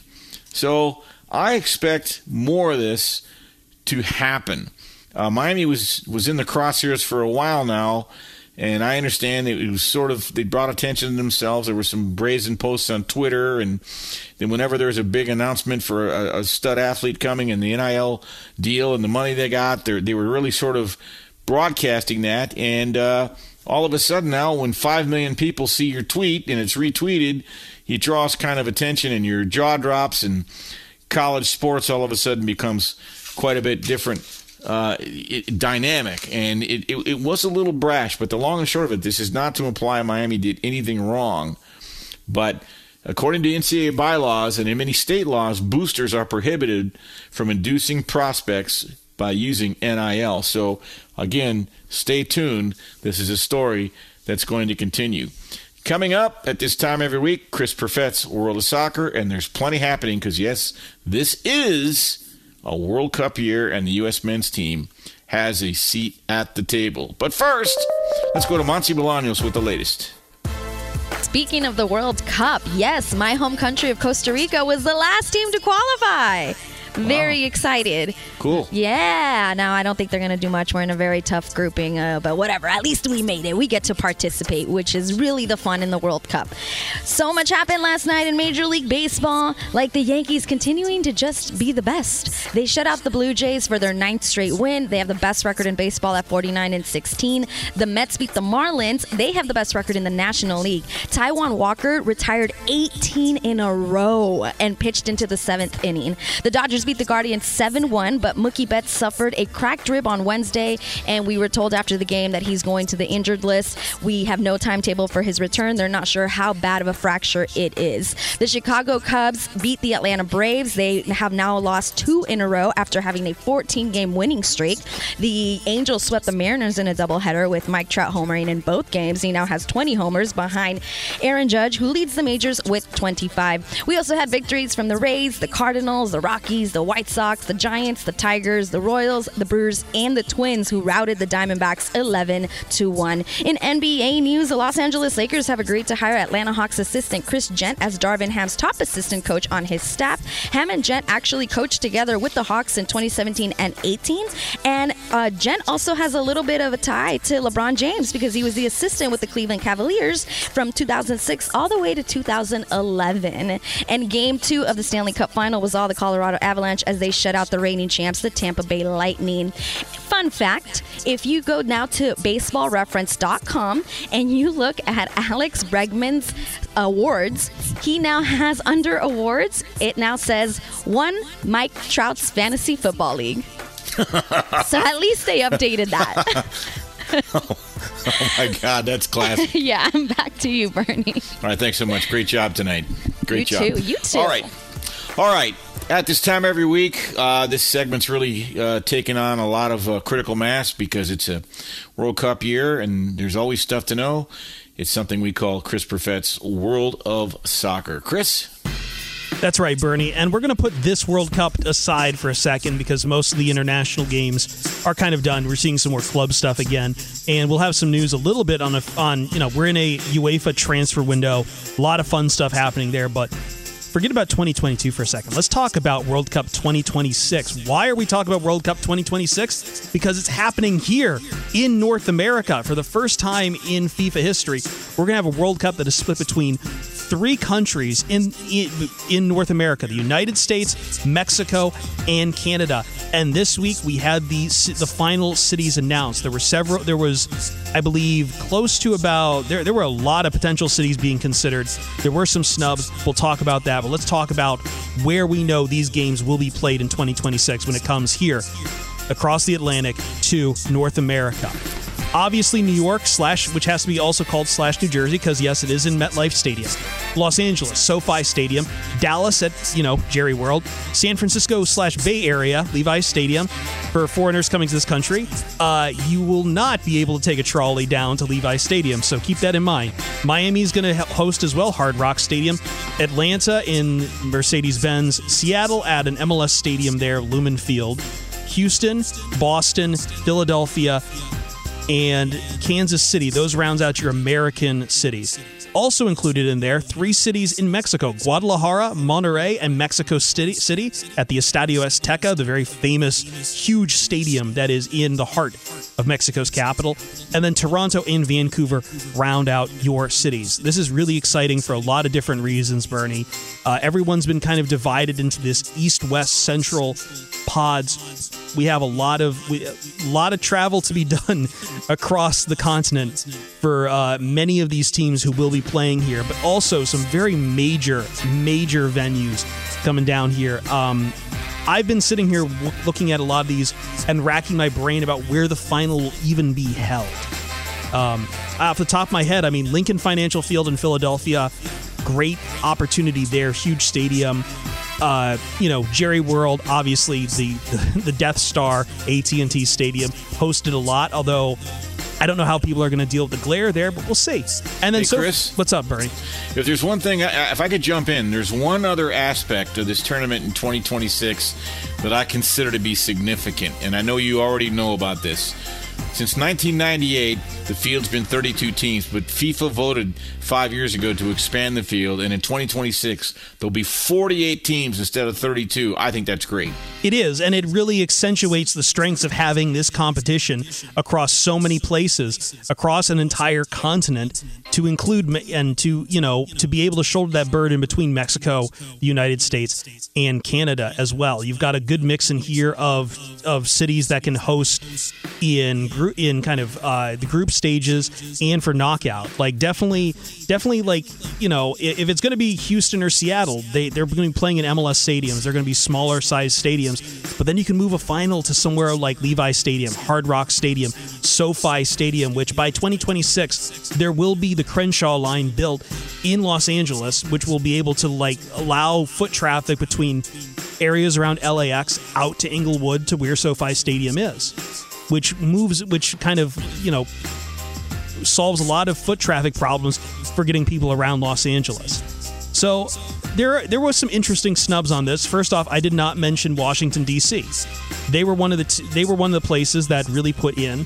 However, there were some problems with their with their bid, and I had to laugh at this because I, I looked it up because I was like, all right, where are they going to ho- hold this in D.C.? Turned out D.C.'s bid would have been at M&T Bank Stadium. Bernie, do you know where M&T Bank Stadium is? It's about 30 miles outside of D.C. Yeah, it's Baltimore. It's where the Baltimore Ravens play. Yep. It's not even in DC, so obviously they did not get the bid. I know plenty of people in DC felt like they were snubbed, but to be honest, they did not put together the best bid. Uh, Denver, I feel like, is probably the biggest snub here, though, because look, we've seen so many times the U.S. men's team plays in Denver. Mile High Stadium is a fantastic venue. It's much like Estadio Azteca, it's at a high altitude. It's a challenge to play up there, but it is iconic to the U.S. men's. For Denver not to be included, feels uh, it, it, it feels bad. I, I, I feel bad for Denver not being included. They've held some of the biggest matches for the U.S. men's, and they will not be included in this World Cup. Cincinnati is your also your other Yes. big snub. I know they've poured a lot into this new MLS stadium that's gone into Cincinnati with their new football club. Uh, no no World Cup venue for them. Edmonton, I believe. Canada also had. Edmonton, yeah. So there was only, a, I think, a few places that were really in play for Canada. And yeah, they're only going to have two venues Toronto, BC Place, which, you know, if you ever seen the Canadian Football League, that's where the BC Lions play. It's a great Yeah, in venue. Vancouver. That's in, Vancouver, the BC In- place. You know, that was built in the 80s. It's way it was way ahead of its time, the BC Ver- place. I, I, I've been there for a BC Lions game Have before you been there? life. Yes, I I, lived in amazing. Vancouver it's for two amazing. years. Really? Vancouver, yeah, Vancouver's a wonderful city. Probably one of my favorite Oh, no cities kidding. on the West Coast. I've been to Toronto many times, uh, and of course, being in you know in Detroit, heading into Windsor and such. But uh, I've never been to Vancouver, but that stadium, the BC Place, it's it's almost 40 years old and it's way ahead of its time. Yeah, I think that'll be a fantastic showcase there. Again, Canada only gets two spots here. Mexico, I'm really interested to see this. All uh, I think Guadalajara is included in the West pool, but Monterrey and Mexico City in the Central with you know the t- Dallas, Houston, and Kansas City. Um, I like these pools a lot. I like kind of how they're trying to group travel together because you know, Bernie, it's kind of hard to get around this country. This isn't like jumping on a train in France and going out to different Well, places for the World Cup. Distances, yeah. Well, the distances in Europe are much You're- closer. Yeah, you're going to have to really plan out your road trips if you're going to go here. But I think they've done well to kind of group everything well together here. It's it again, we're looking down the road a bit, but it's very exciting because in just four short years, we will have a World Cup here in the United States, and it will be a tremendous fever pitch. And again, I have to wonder who's going to host the final. I know that um, I think it was the Rose Bowl where the final was last time. It was here in America. 94. That In was 94. an amazing. Baggio's missed shot around the world when they That's lost right. on the PK. I will never forget that. So I think I think maybe they might hold it in SoFi for the final. We, we have to see. I, I kind of dreaded that Dallas kind of gets it just by default because Dallas seems to always get these. Believe it or not, I don't think LA is one of the finalists. I think it's going to be New York, New Jersey, or Dallas. Yeah, I, I could see With a wink and a nod to maybe Atlanta, but I yeah, I think it could be Jerry's World or New York. Sleeper pick, maybe Miami. Hard Rock yeah, I- I, you know, I, I think they've got their short list. I think the fix is in. I really do. Yeah, I could But see Philadelphia on that list too. But yeah, I think you're right. I if I was going to put money on any that probably MetLife Stadium. It's not the most modern stadium. It does not look like SoFi, but I feel like FIFA is not going to lose an opportunity to hold a final in New York, the biggest city in North America.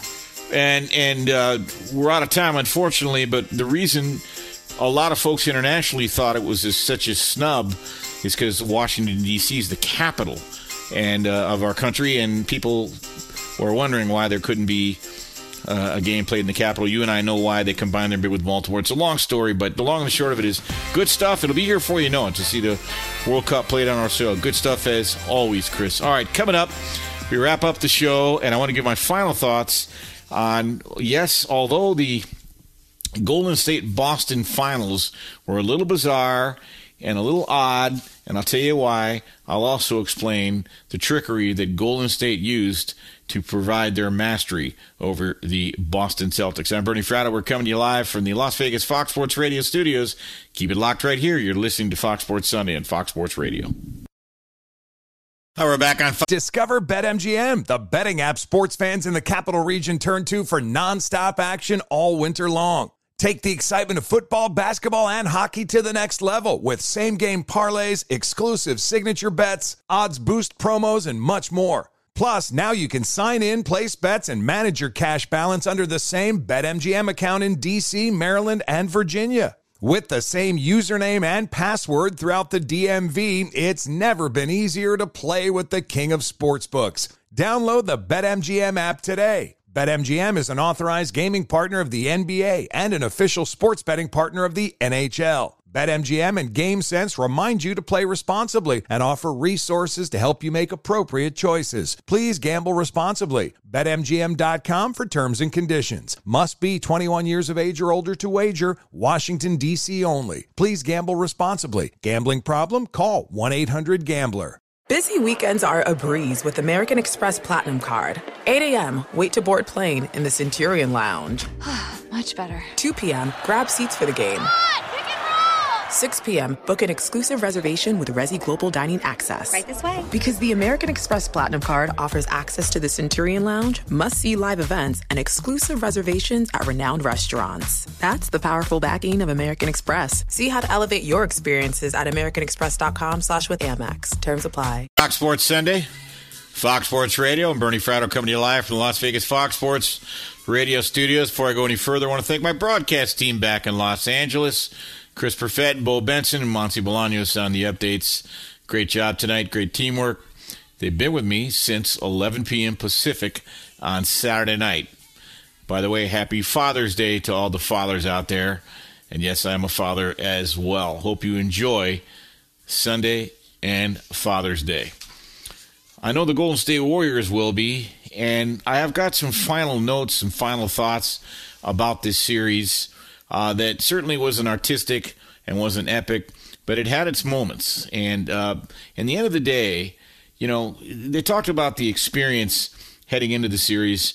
The Golden State players had had a cumulative 123 games of finals experience to Boston zero, and it didn't matter the first three games, but I knew at the end of the series that would start to take root, and it did. And uh, and by the way, I want to give Jayson Tatum, you know, come on, throw the man a bone. He's 24 years old, got his team to the finals, two games from a championship, and you can't. It doesn't diminish what he did against Brooklyn and, and Miami and Milwaukee. But be that as it may, I want to draw an analogy. The Chicago Bears once had a young tight end uh, out of UCLA by the name of Tim Wrightman, and he actually went to Mary Star of the Sea High School in Southern California, same high school as our own David Gascon. But I digress. So when Wrightman was a, uh, a, a rookie with the Bears in one of the first games he ever played, they lined up against the New York Giants and the legend Lawrence Taylor, and his his Wrightman lined up at his spot of tight end a snarling Lawrence Taylor came up to the line of scrimmage, stared right at him, and said, Sonny,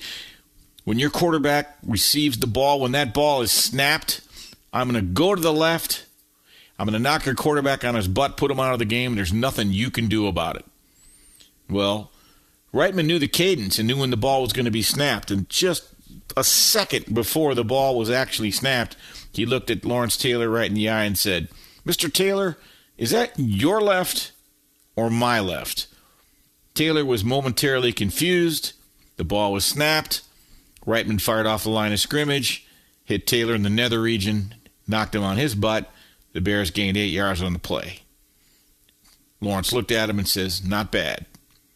It's that kind of moxie, that kind of chicanery that the Golden, I say this in a good way, that the Golden State Warriors used to win their eighth championship in their history. They just knew what they needed to do when they needed to do it. From Draymond's histrionics to Steph taking over to Jordan Poole to Andrew Wiggins, right on down the line, Steve Kerr's coaching, even bench Draymond for f- several key minutes in Game 5. And again, this was not an artful series. For the first time in NBA history, every single game in the NBA Finals was a double digit margin by the winning team. And by the way, Golden State became the first team in league history to go from the worst record in the NBA to champion in just two years. And not for nothing, Boston's Jayson Tatum, the first player in NBA history with 100 turnovers in a postseason. By the way, he broke the record of a guy by the name of LeBron James. And while we're at it, for oddities, mamas let your babies be born at Akron General Medical Center in Ohio. Why? In addition to Steph Curry being born there, LeBron James was also born at Akron General Medical Center. So that medical center is now responsible for eight NBA championships, six league MVPs, five finals MVPs. Not a bad record. When when it finally wound down with two and a half seconds to go, the look on Steph uh, Curry's face really, really told told it all. The tears and the emotions. This was a guy who really appreciated knowing that just two years ago they were a million miles away from where they'd just been, but now they were back, but not as a crow flies. So when Curry literally collapsed on the floor and he was tears streaming down his face, he was all at once overwhelmed. He was stunned. He was joyous. And even even Game Six itself was a, a bit of an oddity. Um, the Warriors, you know, or check that. Boston opens up with a 12 2 run to start the game, and the Warriors answer, wait for it, by going on a 52 19 run on the road in Boston in the NBA Finals. And give it up. Steph Curry was he was electric. So was Draymond Green. He hit the first three pointer of the series, uh, his first three pointer of the series, and for a minute there, he looked like prime Draymond flying around on defense, and that was really the story of this series. Golden State's defense completely suffocated the young Celtics. Boston on offense at times looked like a drunk crossing an icy street. 40 turnovers in game five and game six cumulatively. That is not the stuff legends are made of. Here's what's interesting the Warriors showed you a team that most don't talk about. People don't really talk about the Warriors and their defense. They had a top five defense all season. Andrew Wiggins, he had Jayson Tatum and a vice.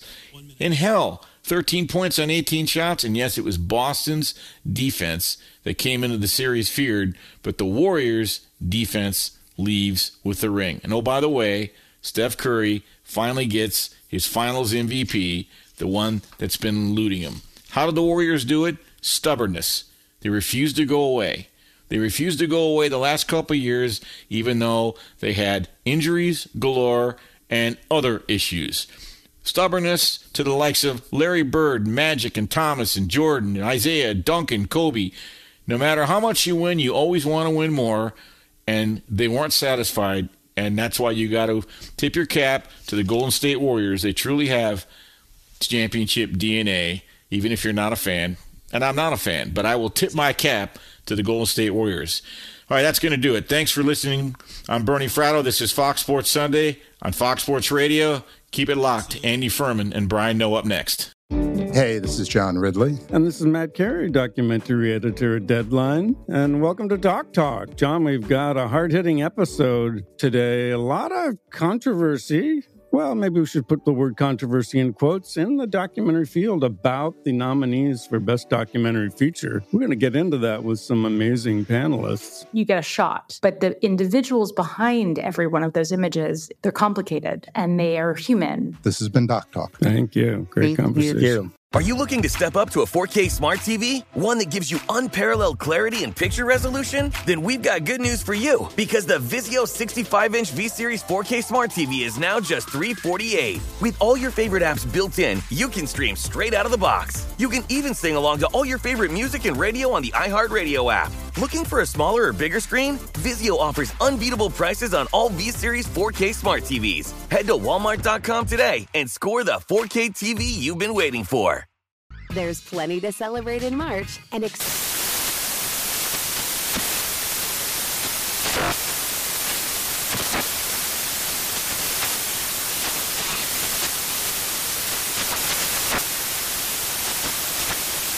National Craft Month with the perfect pizza at home class from Craftsy. And anytime is right to listen to iHeartRadio's iHeart Country Radio. Discover more shows and movies for free. Busy weekends are a breeze with American Express Platinum Card. 8 a.m., wait to board plane in the Centurion Lounge. Much better. 2 p.m., grab seats for the game.